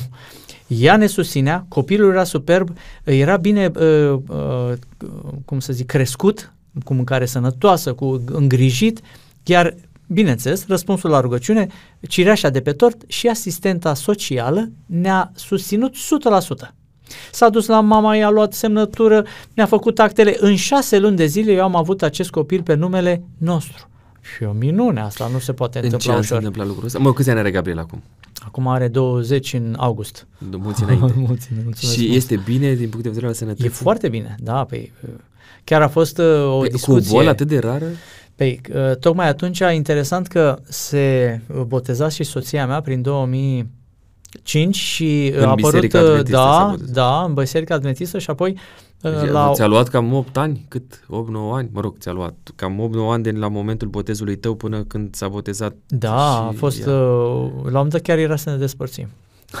Serios? Da, uh, soția mea se săturase, ea uh, lucra bine de tot în bancă, avea bani, eu niciodată n-am reușit să ajung la salariul ei. Când ajungeam la jumătatea salariului ei, ea își, își dubla salariul și zic, da, m-am chinuit degeaba. Și uh, se, e- normal că vrea vineri, sâmbătă, duminică să mergem la munte, să mergem și am zis, uh, sâmbătă vrea să plecăm și am zis, măi, sâmbătă nu plec nicăieri, uh, plec de vineri seara sau plec de duminică dimineața. Era super cătrăniță și avea dreptate pentru că ea vrea să se bucure de viață și de tinerețe, iar eu bisericos. Și uh, atunci am zis, hai să stăm o lună despărțiți și dacă în luna asta ne hotărâm să nu mai fim împreună, eu, eu sunt, uh, fac ce vrei tu. Stai, stai, stai puțin că mai bulversat. Deci, a, a, din, din cauza faptului că nu aveați aceleași principii, Da, da, a apărut uh, a apărut, uh, au apărut divergențele astea. groaza, ce viață e asta? Avea dreptate. Era o viață, uh, cum, era o, o problemă Grea pe, mare. din perspectiva ei. Ei, eu înțeleg pe ea, doar e clar. că N-avea cum să fie fericită cu un om care mergea pe alte căi. Sâmbătă se ducea toată ziua și pleca de acasă, iar ea stătea singură acasă și gândea, de ce căsnicie e asta? Și avea dreptate. Uh, Până când, uh, în luna aia în care am stat un pic despărțiți, am ajuns amândoi la concluzia că nu putem unul fără altul. Duhul Sfânt ne, ne lipea, nu ne dezlipea. Și atunci uh, am zis, uh, ea zice, o să-mi iau crucea și o să rămân împreună cu tine în continuare. Nu ne despărțim. Dar nu Când- fia serăți copilul. Nu. Când am văzut că o gândește așa frumos, imediat după aia am înfiat, când am văzut că o gândește așa frumos, zic, mai, ia stai puțin. Hai să-i dau și eu ceva. E, Ai, ai, a ieșit din mine dorința de a-i, de a-i uh, face o bucurie. Și zic, uite ce, e, sâmbătă, s- vineri seara, sâmbătă dimineața, nu sunt ale tale, sunt ale lui Dumnezeu. Sâmbătă, mai ți-o dau ție, ieșim în parc. A fost greu pentru mine. La nu e, nu e zi de odihnă în, în Dumnezeu că mergi prin parc și îți fură toată bucuria uh, odihnei sufletești și dar Dar cu toate astea, familia s-a e foarte strâns- importantă. E foarte importantă și am zis trebuie să dau Da, și uite, ceva o, e o familiei. soluție care a venit, care a venit prin Duhul Sfânt la tine. Exact, Dumnezeu mi-a dat ideea și uh, am zis uh, trebuie să iasă ceva din asta și a ieșit. Într-adevăr, s-a, s-a, s-a strâns relația cu soția și atunci când a avut ocazia să, să studieze Biblia sau nu, să se împrietenească cu o soție de pastor care i-a arătat uh, ce, ce iese dintr-o relație cu Dumnezeu, a început să-i placă și i- ideea asta. Mi-aș vrea și eu să fiu ca ea, aș vrea să fiu cu ea tot timpul. Îi plăcea omul acesta schimbat de Dumnezeu și a primit, bineînțeles, și cuvântul lui Dumnezeu altfel de la ea. De la mine nu primea. A, să mă împace. Cu... Pentru că eu făceam și greșeala să spun că nu este adevărată calea pe care merge. Și Îi nu este reproșai? corect. Da, nu este corect. Corect este să-i spui, vino să-ți arăt un Iisus Hristos așa cum e El. Și Prin atunci, viața mea? E, și prin viața mea și din Sfânta Scriptură și cumva să se îndrăgostească așa de tare de El încât să-și dea seama că de fapt asta este calea, nu cea care a ales-o de la părinți. Pe dacă m-am născut ortodoxă, cine se naște ortodox? Nu se naște nimeni, devii ortodox. Și atunci am zis, măi, alegeți calea în, în bună cunoștință de cauză, studiază, verifică. Nu primea de la mine, dar de la ea a primit. Și în 2005 a ales să se și voteze. și în 2005 chiar a Era acceptat. Gabi în familia voastră? Gabi era de un an Și în anul următor s-a îmbolnăvit și toată lumea, din, toată familia a început să-i spună, vezi, te-ai dus la pocăiți, ți s-a îmbolnăvit copilul. A căzut cerul pe ea, plângea toată ziua, dezastru. Mie, Duhul Sfânt mi-a zis așa, eu nu ți-am dat copilul ca să-l mormântezi, eu ți-am dat copilul să-l crești și să-l duci la Dumnezeu. Și am zis și chestia asta, dar nu te stresa, Dumnezeu ni l-a dat, Dumnezeu are grijă de el. Și când i-am spus asta, s-a liniștit a luat-o în serios, a început să caute și să lucreze și să găsească medici și după un an de zile am găsit boala. Până atunci a făcut toate tratamentele posibile. la munca ei Ea a renunțat la muncă, a devenit asistent personal pentru el, mergea în spitale, mergea, s-a ocupat de el 100% și l-a făcut mare și frumos. Spre și acum este vindecat? Și este vindecat, da, a avut varianta ușoară de histiocitoză, nu la organele interne, ci la sistemul osos și la ganglioni, care este varianta care uh, nu omoară, nu, poți să mergi cu ea toată viața și se vindecă. A, este sub tratament? A făcut uh, un tratament uh, cu citostatice atunci un an de zile, s-a umflat, s-a făcut așa oh. rotund ca o broscoi, apoi și-a revenit și din clipa aia n-a mai fost probleme. Laudă Domnului. Slavă lui Iisus că a făcut minunea. Laudă Domnului. Da. Uh, bun, a, ați plecat, uh, ați ieșit din București, uh, soția ta nu, la, mai, da, da. nu mai lucra și, și, a fost și Gabriel ușor, a fost un motiv pentru care pentru să mergem la plecat. țară și când a ajuns la țară i s-a părut bună ideea, stai mă să avem o grădină, să mâncăm sănătos, să, să începem să aplicăm ceea ce ne-a învățat uh, uh Dumnezeu și uh, spiritul profetic. uh, dacă ar fi să te uiți la familia ta, care uh, din trecut, când nu aveați legătură cu Dumnezeu și familia ta după ce l-ați cunoscut pe Dumnezeu, uh, care este cea mai mare diferență pe care o vezi tu, o observi tu? uh, păi, în momentele tensionate dinainte, nu prea am păsat dacă o jignesc sau uh, suferă de vreun motiv sau nu, să fie mie bine. Eram foarte egoist. Eu sunt bărbatul și eu comand și ea, eu, ea trebuie să aibă grija mea și nici acum nu e fi eu prea înger, dar uh, oricum uh, am încercat să mai îmbunătățesc, să, să fac echipă cu ea, să-i fac să fiu un ajutor potrivit și eu ei, nu numai ei mie. Ești, de când l-ai cunoscut pe Dumnezeu, ești gata să-și ceri iertare? Da. Ești gata să mai iei și tu din atribuțiile din casă? S-a mai întâmplat un lucru, fericirea e fericirea mea. Da, vorba aceea happy wife, happy life, dar e adevărată pentru că atunci când îl faci pe cel din fața ta fericit și el te va face fericit, iar tu te hrănești cu fericirea lui. Băi, are rost viața când faci pe cineva fericit. Dacă te faci pe tine, e de fapt o pierdere de vierme. Câți ani aveți de la căsătorie? Păi, uh, Hai că mi-ai zis că să, întreb, da. să te întreb niște date de astea care Teoretic mai facem complicat. 30 de ani. În, 30 de ani? De, da, să fiți binecuvântați. Slavă uh, și mai știu că nu v-ați oprit uh, de la avea un singur copil, ați mai zis mai vrem un copil. După șapte ani s-a făcut doar de... Eu și acum sunt cu ochii după fete. Ah, ce-mi plac fetițele. Mm, și uh, am sperat să fie fată. Am auzit uh, un frate pastor că din Roman că mi-a spus uh, că e o fata unei sore de ale noastre din biserică care vrea să lase copilul în, uh, în uh, Plasament, spital, spital, în spital. Nici nu-l născuse. Mi s-a oprins beculețul. Îl vreau. Orice ar fi, Doamne, numai fată să fie. Și a fost băiat. Știe Dumnezeu mai bine ce-mi trebuie mie, nu trebuie fete. Și uh, toți mă încurajau, lasă-mă că ai doi băieți și îți vin două fete. Corect. Și a venit prima fată deja și... Da? Da, adică... prietena lui Gabriel, pe care eu am și spus, te înfiezi, ești fata mea, nu mă interesează să te căsătorești, nu te căsătorești cu Gabi, tu ești fata mea de azi încolo, eu vreau fată. Uh, și a venit și fratele ei și l-am oferiat și pe el și suntem familie mare acum, patru frumos. copii. Și uh, îi susținem cât putem și în școală și cu ce putem și cu ce știm, cu Sigur. ce ne dă Dumnezeu. Și uh, m-am dus acolo, am vorbit cu mama, am vorbit cu bunica și au zis suntem cele mai fericite pe ființe de pe pământ dacă ți-l dăm ție, că tu îl vei crește, îi vei da tot ce îi trebuie ca să devină, uh, să aibă uh, un viitor frumos și strălucit și credincios dacă uh, Domnul are milă de noi și de el. Și am așteptat, am așteptat, am așteptat, a trecut o lună, nu se mai năștea fata și toți mi-au zis, e băiat, de-aia se naște greu și s-a născut băiat. În ziua a cincea a ieșit din spital și în ziua a cincea mi l-a pus în brațe și am plecat cu el la București de la Roman. Transpiram, eram tot terminat, să iei un copil de 5 zile și să, să pleci cu el la București. M-a, m-a ajutat o, o rudă uh, și ne-a, ne-a a avut grijă de ea pe mașină cât am condus până la București. Când am ajuns la București, l-am dat la soție și a zis, gata, să nu mai, să tu să ai grijă de el acum acolo, că cheamă? nu mai suport stresul. Cum îl cheamă? Matei. Voi i-ați spus numele? Nu, îl avea dinainte. L-avea. Da, și m-am bucurat. de mama... Și Gabriel tot așa l-avea înainte și am zis, e bun numele, rămâne. Da, Gabriel da, uite, Matei, Matei foarte frumos. Da, ei și-au cunoscut părinții naturali? Nu. Niciunul? Nu. N-ați vrut voi? N-au nu, simțit nu, ei? noi am fost de la început deschiși și am înțeles că pe minciună nu se clădește ei nimic. știu că sunt înfiați? Sigur. Acum de la, Matei cât are? Uh, acum are, uh, anul ăsta face 13.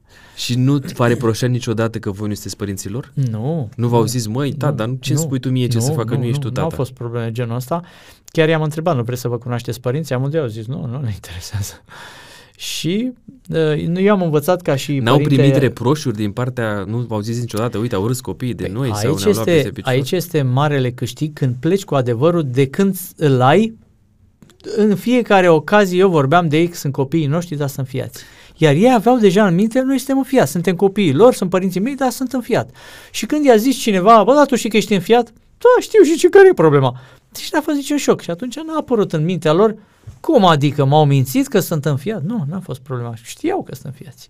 Ba, poate că s-au și bucurat pentru că Na, în familiile în care ar fi fost ei era greu. Da, le-ai povestit despre greu. familiile în ca, din care proveneau? Probabil că soția mea au fi spus în vreo ocazie că uh, n-au putut să vă țină părinții. De fapt, amândoi au avut aceeași problemă, nu aveau tați, erau făcuți cu din flori și uh, mamele n-au avut putere să îi țină pe ei pentru că deja mai aveau un copil. Și una și cealaltă. Și atunci, în mod normal, Doamne, ce să fac? Eu nu mai, de-abia am grijă de un copil, unde să mai țin și pe al doilea? Și au vrut uh, amândouă să-l dea în, la asistența socială, să-l dea la în spital, să-l preia sistemul uh, social. Ce uh, experiențe! Da. Și Dumnezeu v-a dat vouă putere să fiți acolo lângă ei și să-i Mamă, să de ce ne-a dat? Când Dumnezeu te ajută la un lucru, păi te ajută de ajutor să binecuvântat. Spune-mi, te rog, uh, ai început să faci colportaj, adică să prezinți oamenilor cărți da, sănătate, da, educație, de sănătate, familie, educație, suflet. familie, da, suflet, da, spiritual. Da, Um, asta se întâmpla în 2009 când tu ai 2009. plecat de aici, te-ai dus la Alba, la Alba și am și început apoi... să lucrez în Alba Iulia, am început să lucrez pe malul mării, 9 ani la rând am fost acolo, am lucrat în Saturn, în Mangalia, în, în, în Da, cărțile Jupiter. acestea le vinzi. Da, da, da. da. Sigur, eu ofer oamenilor șansa de a-și recupera sănătatea, de a-și îmbunătăți, dacă țin, țin cont de principiile din cărțile acestea și alimentele care trebuie folosite. Noi pot, putem folosi alimentele ca medicament. Trebuie să, să doar să dorești. Poți să-ți rezolvi probleme de tensiune mare, de glicemie mare, de greutate mare, de colesterol mare, dacă alegi anumite alimente care scad toate acestea și te aduc la normal. Nu mai ești un dependent de medicamente și de medic. Și Uite, dacă tot ajungem aici, să combini fructe cu legume cum e? Să combini fructe cu legume. specialiștii? Uh, am învățat că am făcut și un pic de nutriție și am învățat că uh, fructele trebuie mâncate întâi pentru că ele stau foarte puțin în stomac și se digeră în intestinul subțire. Deci obligatoriu fructele întâi, orice ar fi, indiferent ce ar fi, chiar dacă mănânci sau nu mănânci ceva după, dai ele întâi și apoi dacă poți să faci o pauză mică ca să plece primele. Dar uh, ce am mai descoperit acum... Uh, Pauză mică însemnând... O jumătate de oră, măcar un sfert de oră și chiar dacă faci marea greșeală de a mânca întâi fructele și după aia mâncarea și tot e mai bine decât invers. Invers e dezastru. Uh, stau acolo deasupra și așteaptă să intre în digestie și fermentează. Și am mai învățat că dacă mănânci uh, salata prima, când totdeauna încep masa cu fructe, mănânc salata. Salata are enzime de digestie și are uh, îți pregătește stomacul pentru digestie și uh, ea, dacă o, o mănânci prima, uh, te vei alege cu foarte multe uh, vitamine, minerale de la ea. Dacă o pui deasupra, e ca și cum pui salata în ciorbă și o fierbi. Cu ce te mai alegi din salata? Mai nimic. De aceea trebuie mâncat întâi ce e crud și stomacul zice, aha, e bio, e de-al meu, îl recunosc, dă drumul la digestie. Dacă mănânci ceva întâi fiert, copt, uh, sub orice altă formă, Stomacul nu recunoaște și stai, stai, stai, stai un pic, ce e asta? Cheamă celulele albe, hai să verificăm. Ah, ok, e în regulă, e, e mâncare sănătoasă, nu e, o trăvi, nu e o travă, nu e ceva rău, poți să-i dai drumul la digestie, dar asta durează. Mai stă un pic și verifică. Când mănânci ceva crud, nu verifică. Da, am înțeles că stomacul da. este un al doilea creier din A, așa, așa, așa. nostru. Plus că te și saturi cu ceva sănătos. Dacă tu ai tendința să mănânci salata lângă ceva mai nesănătos, o să rămână salata, dar acel nesănătos o să-ți placă și atunci mai mult. Așa, mănânc salata, un sfert din foame, dacă nu chiar jumate s-a dus și s-a umplut și stomacul și atunci pot să pun și ceva mai... Da, e bine Tu ai făcut, uh, spuneai că ai făcut ceva cursuri de nutriție, adică da, oamenii da, când cer un da. sfat de la tine sau le recomanzi o anumită carte, uh, te Încerc să-i ajut în, pe Încerc să-i ajuți pentru că da. te-ai specializat și tu în... Da, să înțeleagă, da, de ce ar fi bine să mănânce așa, de ce ar fi bine să nu mănânce... Cât, uh, cât costă o carte pe care ar putea să o cumpere de la tine așa în medie? Păi e o carte de bucate serioasă, profesionistă de la Centrul de Sănătate Herghelia, de lângă Târgu Mureș și ajunge pe la 85 de lei. E o carte pregătită, cu foi lucioase, poate să stea în bucătărie, chiar dacă se murdărește, e ușor de șters, cu imagini, vezi ce ți iese, felul de mâncare, îți arată acolo câte calorii, câte, uh, uh, da, compoziția. Și în felul ăsta știi la ce să aștepți. Tu dacă nu faci o muncă fizică grea, algești tu mâncare cu calorii mai puține ca să nu mai depui și în felul acesta să Ați te menții. este și descrisă în carte, cum da, se numește da, da. cartea asta? cartea de bucate a Centrului de Sănătate Lifestyle Hegelia. Este, este o, o carte, carte pe care tu o recomanzi și pe care o pun pe primul loc ar trebui să o aibă fiecare da, gospodină în casă da, sau eu, fiecare om care Ea mi-a schimbat viața. Deci clar o spun, vreți să schimbe viața în bine, ia-o. Acolo pleacă de la Hergelia, de la Centrul de Sănătate, pleacă oamenii schimbați. Dar de unde ar putea să-și mai cumpere oamenii? Ok, poate că nu te întâlnesc pe tine, dar există posibilitatea. Există librăriile Sola Scriptura, în diferite orașe ale țării și până la urmă internetul este sursa cea mai rapidă, intri pe uh, site-ul editurii Viață Sănătate pe internet și o comanzi, costă poșta, eu știu, o sumă de 10 lei, probabil, sau în jur de, și îți vine cartea acasă. Ce mai super. Uh, mai sunt oameni interesați de carte astăzi? Cum îi simți? Din ce în ce mai puțin. Uh, în marile orașe oamenii sunt foarte atot știutori și uh, atot suficienți și nu le mai trebuie nimica.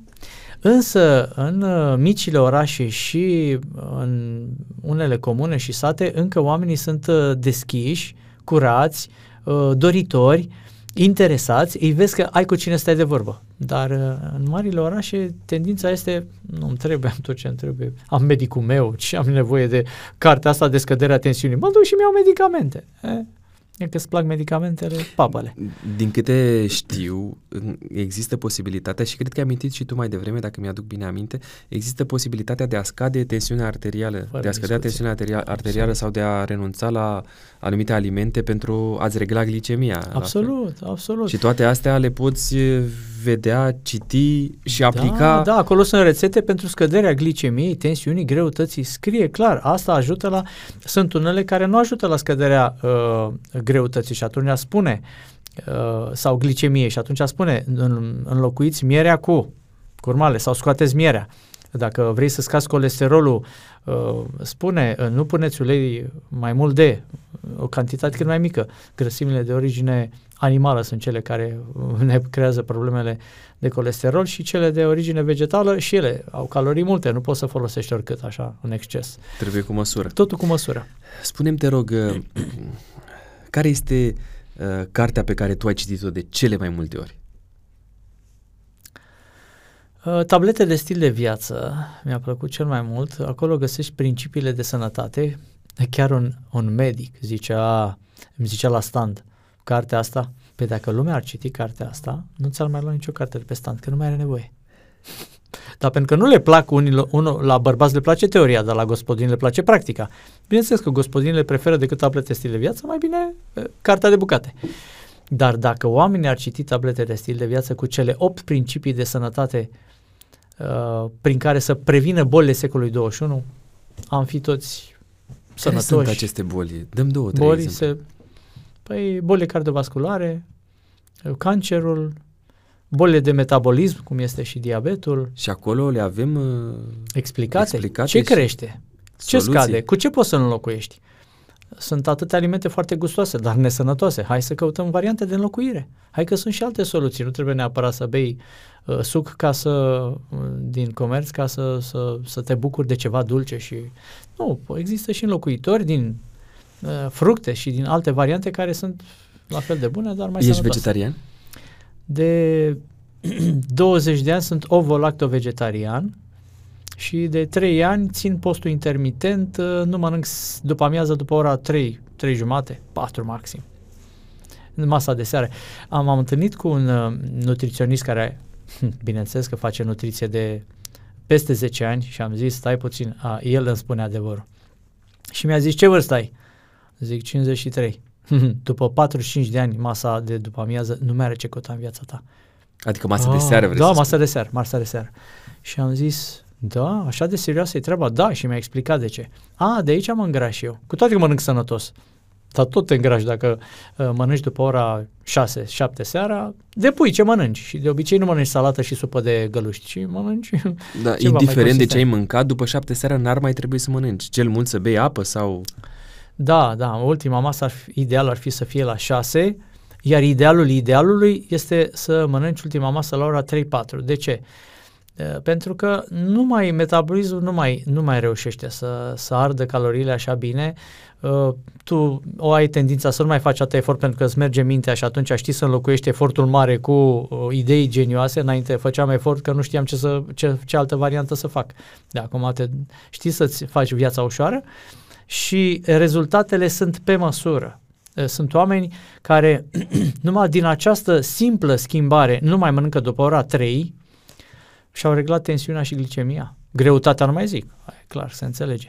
Pe lângă faptul că au schimbat și un pic alimentele, eh, proteină de origine animală, au trecut pe pro- proteină de origine vegetală, Eh, grăsime de origine animală, grăsimi de origine vegetală. Numai schimbările acestea. Zahărul înlocuit cu Dar nu e mai îndulcitor din scump. fructe. Nu e mai scump, Ovidiu?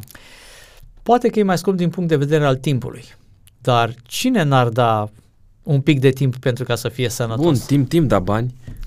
Nu am văzut mare diferență. Nu, că năutul nu e, și lintea, și fasolea, și sursele, soia. Nu, sunt surse de proteină de mâna întâi. Nu sunt așa de scumpe, mai scumpe ca și carnea.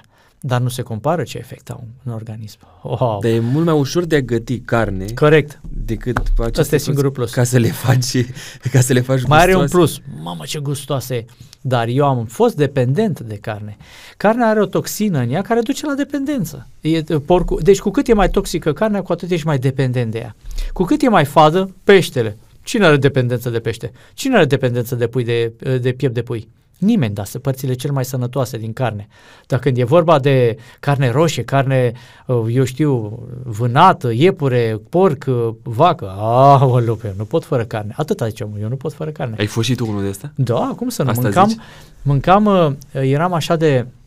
uh, Nu mă săturam fără carne. Și pentru că nu mi se dădea carne la fiecare masă, mi-aduc aminte de mămăligă cu brânză. Pe acum, dacă mănânc mămăligă cu brânză, mă satur de nu mai știu de mine. Atunci mâncam mămăligă cu brânză cu pâine ca să mă satur. Că nu puteam să mă satur. Mi se făcea foame când mâncam mămăligă cu brânză. Simțeam un gol în stomac. Așa uh, s-a schimbat mult. uh, Da, pâine mănânci? Pâine nu mănânc albă, caut să o colesc. Pâinea e bine să o mâncăm cât mai puțină. Eh, Are, are glutenul care este un pic cam inflamator pentru corp, are drojdia, ca să scapi de drojdia ar trebui să coci, coci pâinea de două ori să fie dextrinată, ca să fie un pic mai sănătoasă, ușor de digerat. Eu n-am crezut toate acestea. Însă am observat un lucru, în ultimii 7, 8 ani, 10 ani, observam un lucru. Cu cât mâncam mai multă pâine, cu atât digestia mea era mai lungă. Și îmi crea probleme la digestie și zic, măi, dar ce se întâmplă? De unde e? Cum am scos pâinea? Mamă, zboară digestia, dar ce să facă în 3-4 ore? Nu are ce face. Și am înlocuit-o cu hrișcă, cu, p- cu mămăligă, cu uh, mei, cu... Uh, sunt multe cereale care pot înlocui pâinea fără probleme și uh, ocazional mănânc pâine. Și nu trec de două, trei felii, că dacă am mâncat mai mult de două, trei felii, deja simt. Deja se, se greu, simte organismul. greu, da. Dar tu te simți obosit, poți să mai faci muncă fizică, uh, mai ai putere, mai ai energie sau ești așa mai ca o legumă, cum se spune în popor, mai hai ca să-mi trăiești și eu viața. Am pe multe pământ ăsta. exemple, dau doar, doar, dau doar unul singur. M-am mutat de la etajul 4 acum 3 luni de zile și toată mobila din trei camere a trebuit dusă. Într-o casă, în alta, le-am dus, le-am împrăștiat, le-am... Și uh, am luat cu mine doi băieți, uh, Ricky, uh, fratele prietenului, uh, prietenei fiului meu Gabriel și pe Gabriel. Am mai venit un om în vârstă, dar după ce a făcut 3-4 scări și a adus 2-3 chestii de mobilă, a plecat, a zis eu nu mai pot. și am rămas eu cu ei. I-am alergat pe scări în sus. Și ei au Până când au zis, dar mai stai un pic să ne odihnim că nu mai Acum putem. 30 de ani mai puțin decât tine. Uh, a apărut energie în plus din faptul că corpul nu se mai luptă cu digestie, cu hrană necorespunzătoare, cu toxine noi, tot ce să ocupe, trebuie ficatul să filtreze, să se lupte cu tot ce îi dai uh, ceva neplăcut. Și atunci am văzut că la renovări, am zis că ce mă fac dacă mă apuc de renovări și de spart ziduri cu, cu ciocanul și înseamnă că o să apară nevoie și de a treia masă. A apărut un pic, dar nu așa de tare încât să zic că nu pot să dorm sau nu pot să trăiesc fără a treia masă. N-am folosit a treia masă. Și am văzut că se poate lucra cu două mese excepțional, mai ales după 45 de ani, mai ales.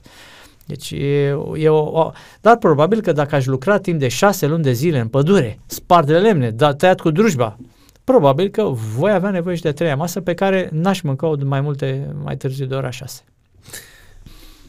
Noi avem o rubrică aici la Autentic, se numește Da sau Nu, pentru că am în fața mea un specialist și specialitatea pe care tu ai în momentul acesta este aceea de a vinde carte spirituală și de sănătate. Am să-ți adresez niște întrebări, ă, trei la număr, da. în, din contextul ăsta.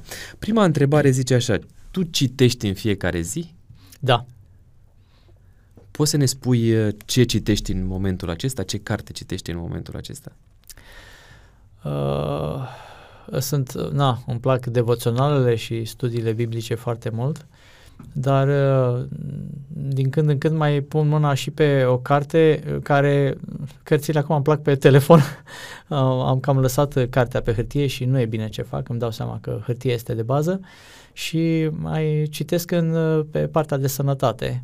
Da. Te documentezi în zona Exact, asta. pe partea de sănătate. Caut să pregătesc uh, seminare de sănătate care le prezint uh, oamenilor în taberele de sănătate care le organizăm noi ca cumva să-i motivez, să-i conving cum a convins pe mine. Pe mine argumentele mă conving și uh, în pasul 2 este punerea în aplicare. Și caut să găsesc așa argumente logice și clare încât să-i motivez și pe ei să facă și ei schimbări.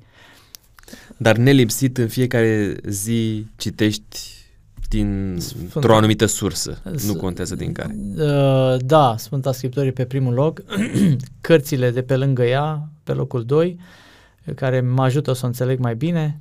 Poți să ne dai un exemplu de o astfel de carte pe care o citești împreună cu Scriptura? Păi, uh, uh, cartea Viața lui Isus e un comentariu al Noului Testament excepțional, e minune. Uh, cartea Tragedia veacurilor mă ajută foarte mult când ajung pe la Apocalipsa, pe la Daniel, pe la uh, profeții, pe la istorie creștină și wow, iarăși mă duc spre ea și iarăși mi reamintesc, îmi, îmi adaptez toate datele din minte.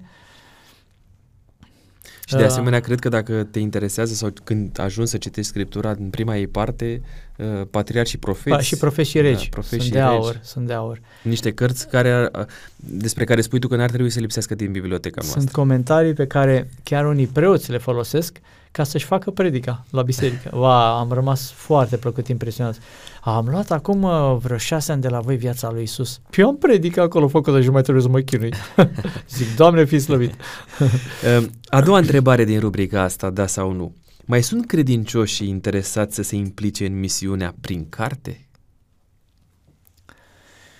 Uh, a reușit uh, na, activitățile zilelor noastre să ne ia atât de mult timp încât să nu prea mai avem timp de lucrarea cu cartea. Puțini în cei în vârstă când se duc la cumpărături, când se duc la cineva sau au timp de vizită, oh, nici la vârsta a treia nu mai timp de vizite, își iau o carte cu ei și lasă acolo o carte la uh, vânzător, la un, un vecin, la... Ne reușim să găsim foarte puțin timp să lucrăm cu cartea. Avem o problemă. Noi avem problema asta. A treia întrebare, care este destul de directă. Spune-mi, te rog, câștigi bani din colportaj? Dacă ai lucra la 8 ore, ar fi un salariu decent. Deci, fără discuție că... Întrebarea se adresează în mod da, special ție. Da, da. Tu da. câștigi bani din colportaj? Uh, eu am ajuns acum la nivelul la care îmi susțin colegii și asta e cea mai mare fericire a sufletului meu pentru că mă rog de ani de zile, Doamne, arată și mie eu la ce sunt bun în colportaj, că am fost mediocru de la început, n-am fost excepțional, am fost bun, bun, normal. Și Dumnezeu de vreo patru ani de zile mi-a deschis șansa aceasta de a face uh, vânzare așa de multă încât să pot să-mi susțin și colegii care trag din greu pe teren unde intră la mamaie și mamaie ce da, n-am bani să cumpăr cartea. Se duce la o firmă și zice, uh, nu astăzi, veniți peste o lună că poate atunci avem bani. Sau nu ne interesează. Și atunci ei săracii merg ore întregi și nu vând decât o carte, iar eu intru la o clasă, într-o școală și vând într-o singură oră cât vând ei într-o, sing- într-o singură da, zi. Cum îți explici succesul ăsta? Uh, oamenii, uh, pe măsură ce uh, cresc în uh, vârstă, uh, la unii se mulțesc prejudecățile, la alții apar problemele financiare, nu știu, poate că și asta e o problemă. Uh, la unii încă n-a ajuns cuțitul la os, cum se spune, uh, ca să-și dorească Întrebarea mea are de a face cu tine. Cum îți explici da. succesul tău? Adică cum îți Al explici meu? faptul că tu reușești să, să vinzi? Păi după ce Dumnezeu mă, l-am rugat ani de zile să-mi arate și mie calea pe care să merg și eu în colportaj, să fiu eu bun la ceva. Mie îmi place să mă specializez, nu să fiu bun la toate. Multilateral, dez, multilateral dezvoltat era o vorbă de la Ceaușescu. Nu, eu vreau să fiu bun într-un lucru. Și mi-a convertit uh, mi-a, mi-a, mi-a convertit uh, uh, stilul meu glum, uh, cu, eu știu, cu, cu glume tot timpul, sunt în stare să spun o glumă la orice frază, uh, mi-a, mi l-a convertit să-l folosesc în școală. Zi-mi o glumă bună. Uite că te iau acum, așa prin surprindere. O glumă bună. Eu mă lipesc de frazele oamenilor și atunci am vin ideile. Hai, poate o să-ți vină până la finalul mă, podcastului o glumă. Sperăm. Așa. Și, și prezint uh, seminarul elevilor ca un film ca un desen animat, dacă se poate spune A, așa. Să înțeleg că tu mergi prin școli. Și prezint uh, experiența de viață a doctorului neurochirurg de renume mondial Ben Carson uh, sub forma unui seminar care este uh, inspirat din cărțile lui. Uh, Dar să prezint, înțeleg că el are niște cărți pe care le-a da, scris, da, care da, sunt traduse exact, în limba română. Exact, exact. Patru la număr, eu cinci, poate, da, acum eu lucrez cu patru dintre ele și uh, e, no, e cam fiecare frază are câte o fundiță, câte o glumiță. Și atunci uh, elevii ies din normalul lor, am venit la școală și intră în, în, în, într-o atmosferă de bună dispoziție și o țin așa 50 de minute și la sfârșit de 50 de minute prezint cărțile. Mergi la generale, la liceu? Uh, clasele 4, maxim 10. Uh, sub la, clasa a patra deja e cam mult pentru ei, nu înțeleg chiar tot, iar peste clasa a 10 nici nu mai se uită la tine, nu mai da. existi. nu te-a acuzat nimeni vreodată că faci prozelitism? Ba da. Și uh, ce faci? Tu faci proz- prozelitism? Nu, nu, nu se poate demonstra asta. Numai faptul că ar, au aflat cumva că sunt adventist a fost de ajuns. Eu Voi faceți prozelitism. Chiar dacă eu acolo pot să țin seminarul, ai grijă de inima ta în care demonstrez că bolile cardiovasculare pot fi prevenite. Deci Contează. tu când te duci la director sau la învățător, la profesor și spui, uite, da. vreau să țin seminarul ăsta, da. vă rog să-mi permiteți, tu da. chiar asta faci. Nu te duci la acolo să le spui, uite, vreau să fac seminar din cartea lui Ben Carson, dar de fapt eu vin și prezint uh, doctrina Numai când află că Ben Carson e ortodox, gata, s-a aprins pe culețul. Opa, e protestant? Nu, no, nu, nu, nu aveți voie să prezentați. Dar dacă uh, Einstein uh, n-a fost ortodox, ce ne facem cu el? Nu mai ascultăm de el? Nu Sau nu mai învățăm din viața lui, că de fapt din viața asta lui. E... Da, și el a fost uh, și religia în care s-a născut în țara lui. Nu toți sunt ortodoxi, dar uh, valorile uh, lor le luăm în serios. Și o prezint de așa fel încât la sfârșit de dragul meu și a seminarului care l-am prezentat, cumpără cărți. Și nu cumpără puține, ei sunt deschiși în foi albe, încă pot să scrii pe inimioara lor, nu au atâtea prejudecăți, nu sunt plini de informații ca oamenii Dar mari. tu nu, nu te-a acuzat nimeni, uite, te o să te întreb eu direct da. aici, că suntem autentici, da. că profiți cumva de naivitatea lor? Da, un singur profesor. În uh, 5 ani de zile mi-a spus, a, păi ce faci dumneata aici? Păi, ce faci dumneata aici? Asta e o șmecherie, a fost pentru prima oară că mi-am pus întrebarea, nu cumva fac o șmecherie? Da, și mi-a răspuns Dumnezeu la chestia asta. Cum? Sunt curios. Câteva exemple. Uh, fiul directoarei unei școli din Alba Iulia, îmi, uh, nu, directoarea îmi spune, fiul meu a cumpărat de la dumneavoastră acum vreo șapte-opt ani cărțile lui Ben Carson. I le-ați prezentat și le-a luat. Nici nu s-a gândit vreodată să dea la medicină. Din cauza acelor cărți... Datorită. Este, și datorită și... De, datorită cauza, că e, dator, e un lucru bun, da? Datorită acestei alegeri excepționale, e anul 4 rezident la medicină. Wow! Zic, Doamne, dar chiar merită efortul atunci, pentru că sunt clase care nu cumpără cărți. Și eu n-am nicio problemă, mă duc la următoarea clasă și prezint la fel în speranța că cineva va fi atins și uh, a venit o tânără la stand uh, și mi-a spus că datorită cărților Ben Carson ea e medic acum. A, a, a venit cineva cu trei zile și mi-a spus că era un băiat în clasă care stătea în fiecare pauză pe telefon. Putere financiară, nu avea probleme, telefon de ultima generație. Când a auzit semnalul de la mine, mi-a luat toate cărțile, setul patru cărți și am rămas uimit. Bă, cât costă, cât costă un set, setul celor, cele Mâini de state gândește cu tezător și tu ai creier, asumă riscul, toate 421 de lei. 121 de lei. Bun. Și uh, zice un coleg de-al lui, e prima oară în viața mea când îl văd că nu stă în pauză pe telefon și citește din carte. Ce mai vrei? Motivație. Ha. Uh, părinții au zis, am citit cărțile, că copiii mei nu au vrut să le citească și pentru ei le-am luat. Vai, ce, ce experiență de viață. Ce... Dacă eu aveam cărțile astea în tinerețe, eu acum eram în altă parte, eram mult mai sus.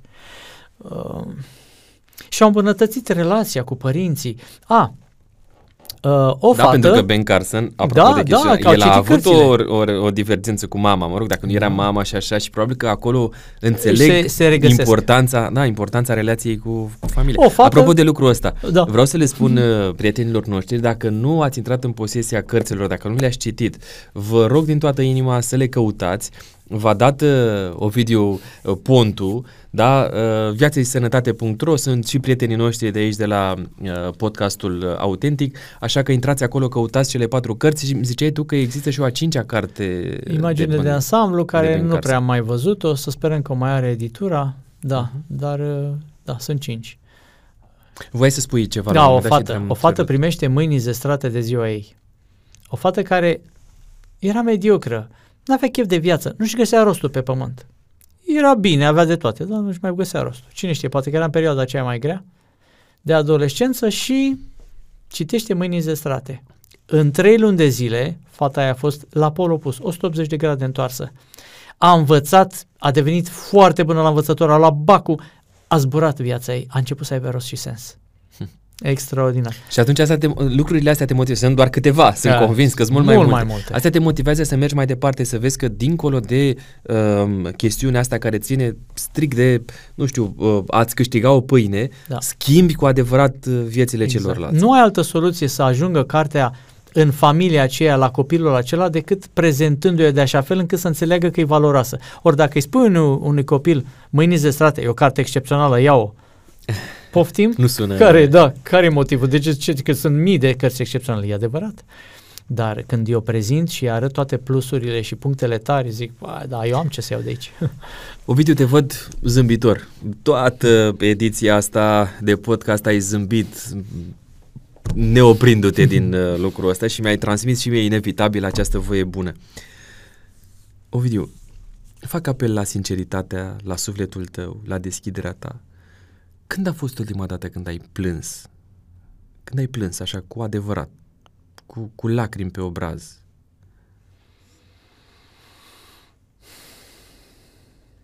Nu mai știu dacă o fi fost la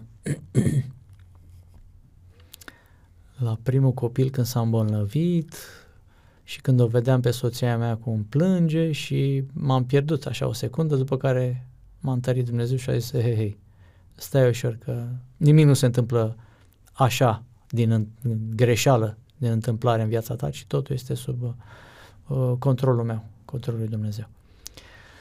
Uh, cred că atunci a fost ultima oară când am plâns. Ești un bărbat puternic? Da, nu dai, nu dai uh, loc Când la citesc despre, despre Isus uh, din Biblie, mă abțin să nu plâng sau uh, când uh, văd oameni necăjiți și zic că puteam să fiu în locul lui.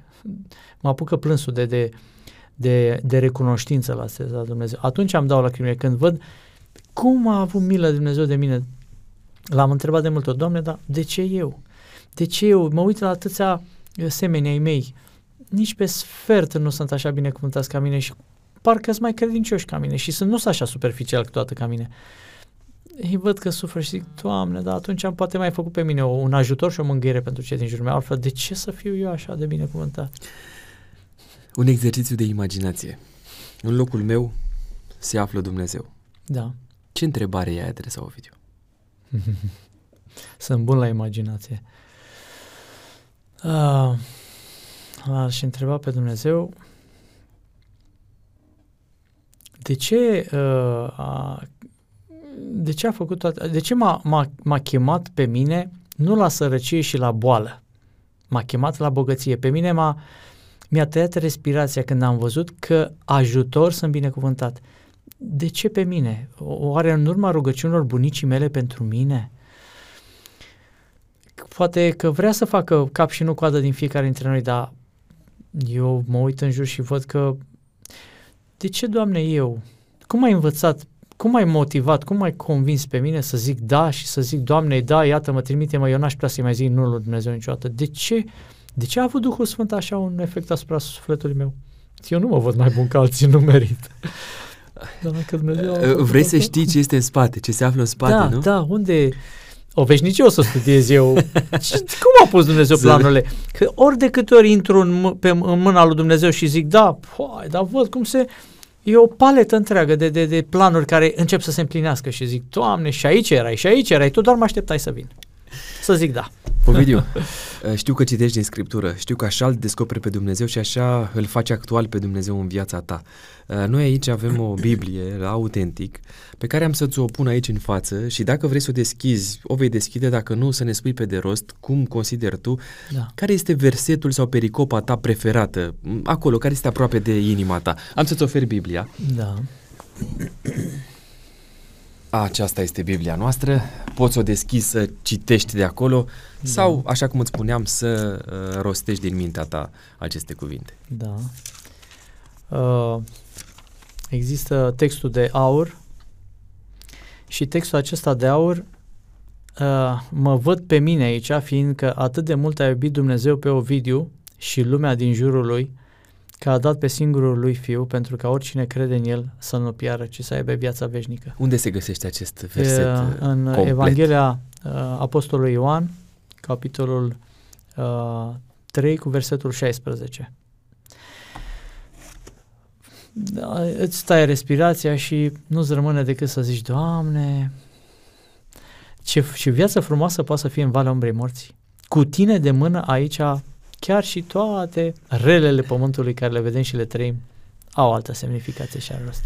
Ovidiu, ne apropiem de finalul podcastului. Au trecut repede zeci de minute. Sunt convins că și prietenilor noștri uh, le-a ajuns la inimă experiența de viață a ta și felul în care a lucrat Dumnezeu și răspunsurile pe care tu ni le-ai oferit mai uh, actuale și mai realiste decât oricând ai fost așa ca o carte deschisă oarecum. Bine, am citit doar câteva pagini din cartea am asta. Și vrut. Sunt convins. asta înseamnă autentic. Am un test de autenticitate pentru tine. Prima întrebare spune așa, care este defectul tău cu care te lupți pentru a rămâne autentic? Uh, totdeauna mi-a fost ciudă pe uh, sexul opus. Dumnezeu ne-a făcut foarte diferiți. Eu sunt vânător. Nu văd decât uh, căprioara. Și atât. Nu mai văd ce în jur. Poate să vină cerbul în spatele căprioarei, poate să vină leu în spatele meu. Eu nu văd decât căprioara. Pe Dumnezeu le-a făcut însă pe femei, văd totul dintr-o privire. Și așa mi-aș dori să fiu și eu la fel. Să văd totul dintr-o privire, să fac conexiunile. Sunt nu ajutor potrivit, sunt îngerii Dumnezeu pe lângă bărbații sur, ăsta, sunt nevestele noastre, so, soțiile noastre. A doua întrebare, care este cel mai autentic mod prin care îl onorezi tu pe Dumnezeu? Da, Doamne, nu pot să-i zic nu. A treia întrebare, care este cartea din care ai învățat să fii autentic? Uh, Daniel și prietenii lui. Uh, Acolo, Cartea din Biblie, Biblie ar fi Daniel, da? E o întâmplare, da, cu un mare împărat care le-a pus uh, viața în joc și le-a zis ori vă închinați idolului meu, ori vă închinați lui Dumnezeu. Dacă vă închinați Dumnezeu, veți muri. Am, m-am văzut de multe ori în situația de a zice, Doamne, orice s-ar întâmpla cu mine, eu voi alege să-ți rămân credincios. Și asta m-a, m-a convins să fiu autentic. Nu, ce ai în, mân, în gușă și în căpușă. Întrebarea a patra, care este locul în care îl găsești în mod autentic pe Dumnezeu? Hmm. Sunt uh, pe primul loc e Sfânta Scriptură. Pe al doilea loc uh, este Isus Hristos și pe al treilea loc e natura. a cincea întrebare, care este cel mai autentic om pe care l-ai întâlnit vreodată? Soția mea. Mă face de rușine de multe ori. Uh, următoarea uh, fațetă a anumitor întrebări pe care le am uh, se numește rubrica aceasta Completează fraza. Rugăciunea mea conține întotdeauna cuvântul Slavă ție, Doamne! Cartea, cu excepția Bibliei, care mi-a schimbat viața, are titlul E greu de ales între tablete de stil de viață și tragedia veacurilor, dar tablete a fost prima, tragedia a fost a doua. Ne-ai mai spus despre lucrul Da, ăsta, mulțumesc da. că ai rămas consecvent. Cel mai mare regret al meu rămâne Uh, regretul tuturor, timpul pierdut. Trebuia să o iau mai din timp. detest cel mai mult Minciuna. fericirea pentru mine înseamnă Să-l fac fericit pe cel din fața mea, indiferent că e Dumnezeu sau asemenea. Am și 10 întrebări cu alternativă de răspuns, vânzare de carte din ușă în ușă sau la stand. La stand. Fructe sau prăjituri? Jimijma. și, și, dar bineînțeles că fructele trebuie să mi le pun pe primul loc. Bani sau liniște? No, liniște, nici nu se discută. După ce ai greșit, te scuzi imediat sau mai târziu? Nu întotdeauna, că a mai rămas ceva. Încă nu s-a curățat toată mândria și egoismul din mine. Um, rugăciune în gând sau cu voce tare? Ah, și, și, da, îmi plac amândouă. Uh, Sâmbătă la biserică sau în misiune cu carte? Fiind uh, în timpul săptămânii destul de misionar, simt nevoia de biserică și de La frățetate. țară sau la oraș? Țară, 100%. Uh, Franc sau diplomat? Nu, Frank, nu. Îi spui soției mai des iartă-mă sau te iubesc? Te iubesc? Și ultima întrebare, prefer să citești mai des din Evanghelie sau din Psalmi? Evanghelie. Am și o întrebare surpriză, întrebările mele s-au terminat. Întrebarea surpriză se găsește în bolul acesta, de unde te rog să o extragi tu, pe aceea care crezi că este potrivită. Asta e potrivită pentru E, mine. pe, e, e a ta, nu? Asta e a mea. Ok. Ce înseamnă mântuirea pentru tine? Este cumva semnată? Nu? Este o semnătură acolo? Nu. Mulțumesc. Ce înseamnă mântuirea pentru tine? Ovidiu? Uh, să fiu cu Isus și cu cei dragi o veșnicie. N-aș vrea să mă gândesc la mântuire doar pentru mine. Ar fi sărac cerul fără cei dragi. Uh, Ovidiu, am și provocarea de a scrie și tu o întrebare la rândul tău. da. Așa că am să-ți ofer uh, această foiță și de asemenea pixul uh, nostru cu autentic îl uh, arăt din nou prietenilor noștri, poate că într-o zi îl veți avea și dumneavoastră. Rămâneți cu noi, s-ar putea să primiți uh, o provocare în comentarii, așa că fiți atenți la uh, ce mm, se va scrie în comentariile acestui podcast cu Ovidiu Tescaru, s-ar putea să primiți uh, pixul acesta. Până atunci, acesta este un prim cadou pe care uh, ți-l oferim Ovidiu. Te rog să scrii întrebarea și de asemenea să o și uh, semnezi. În timp ce Ovidiu scrie, vă reamintesc că pe 28 februarie vă aștept la Dales împreună cu cel mai iubit uh, dascăl din România, profesorul universitar dr. Dumitru Borțun, la o conferință despre adevăr. Este de fapt a doua ediție a conferințelor Autentic. Dar uh, o să vedeți uh, pe ecran un afiș cu uh, informațiile despre lucrul acesta și în comentarii o să găsiți uh, linkul pentru a vă duce spre site-ul care uh, vinde biletele, pentru că, așa cum v-am obișnuit de la prima ediție, vom face mai multe ediții de uh, um, conferințe, uh, banii care se vor strânge vor merge către o cauză nobilă. Ovidiu, ai terminat Da. uh, de scris? Mulțumesc frumos, te rog să împachetezi, nu le spunem uh, Ok. prietenilor noștri ce întrebare ai adresat tu, te-ai și semnat. Nu am și semnat. Mulțumesc, este amprenta pe care Ca tu să înțeleagă de o ce am vei pus o lăsa. întrebare așa ciudată. Pixul este al tău, nu uita că pixul este al tău, este cadoul nostru. Pentru tine uh, nu este uh, singurul cadou pe care îl primești de la noi în ocazia asta. Uite, vezi că deja Aveam și alte cadouri, dar n-am ajuns la ele. până, până acolo nu. Uh, am uh, două cărți Uh, din partea prietenilor noștri de la Viață și Sănătate, da? Sunt și uh, cei pe care tu îi cunoști foarte bine, așa că am să te rog să alegi pe una dintre ele, nu știu dacă uh, le ai în biblioteca ta. Uh, prima se numește A fi sau A avea și a doua um, apropierea și întârzierea parusiei. Așa că am să te rog să alegi pe una dintre ele. A, aceasta este a ta, este da. uh, o carte de teologie care te ajută să înțelegi mai bine ceea ce înseamnă revenirea Domnului Hristos. Ovidiu, m-am bucurat mult să fim împreună în ocazia asta. Dumnezeu să te binecuvânteze în tot ce faci și să-ți poate de grijă La ție fel, și mulțumesc. alor tăi să fii autentic. Neapărat. Amin.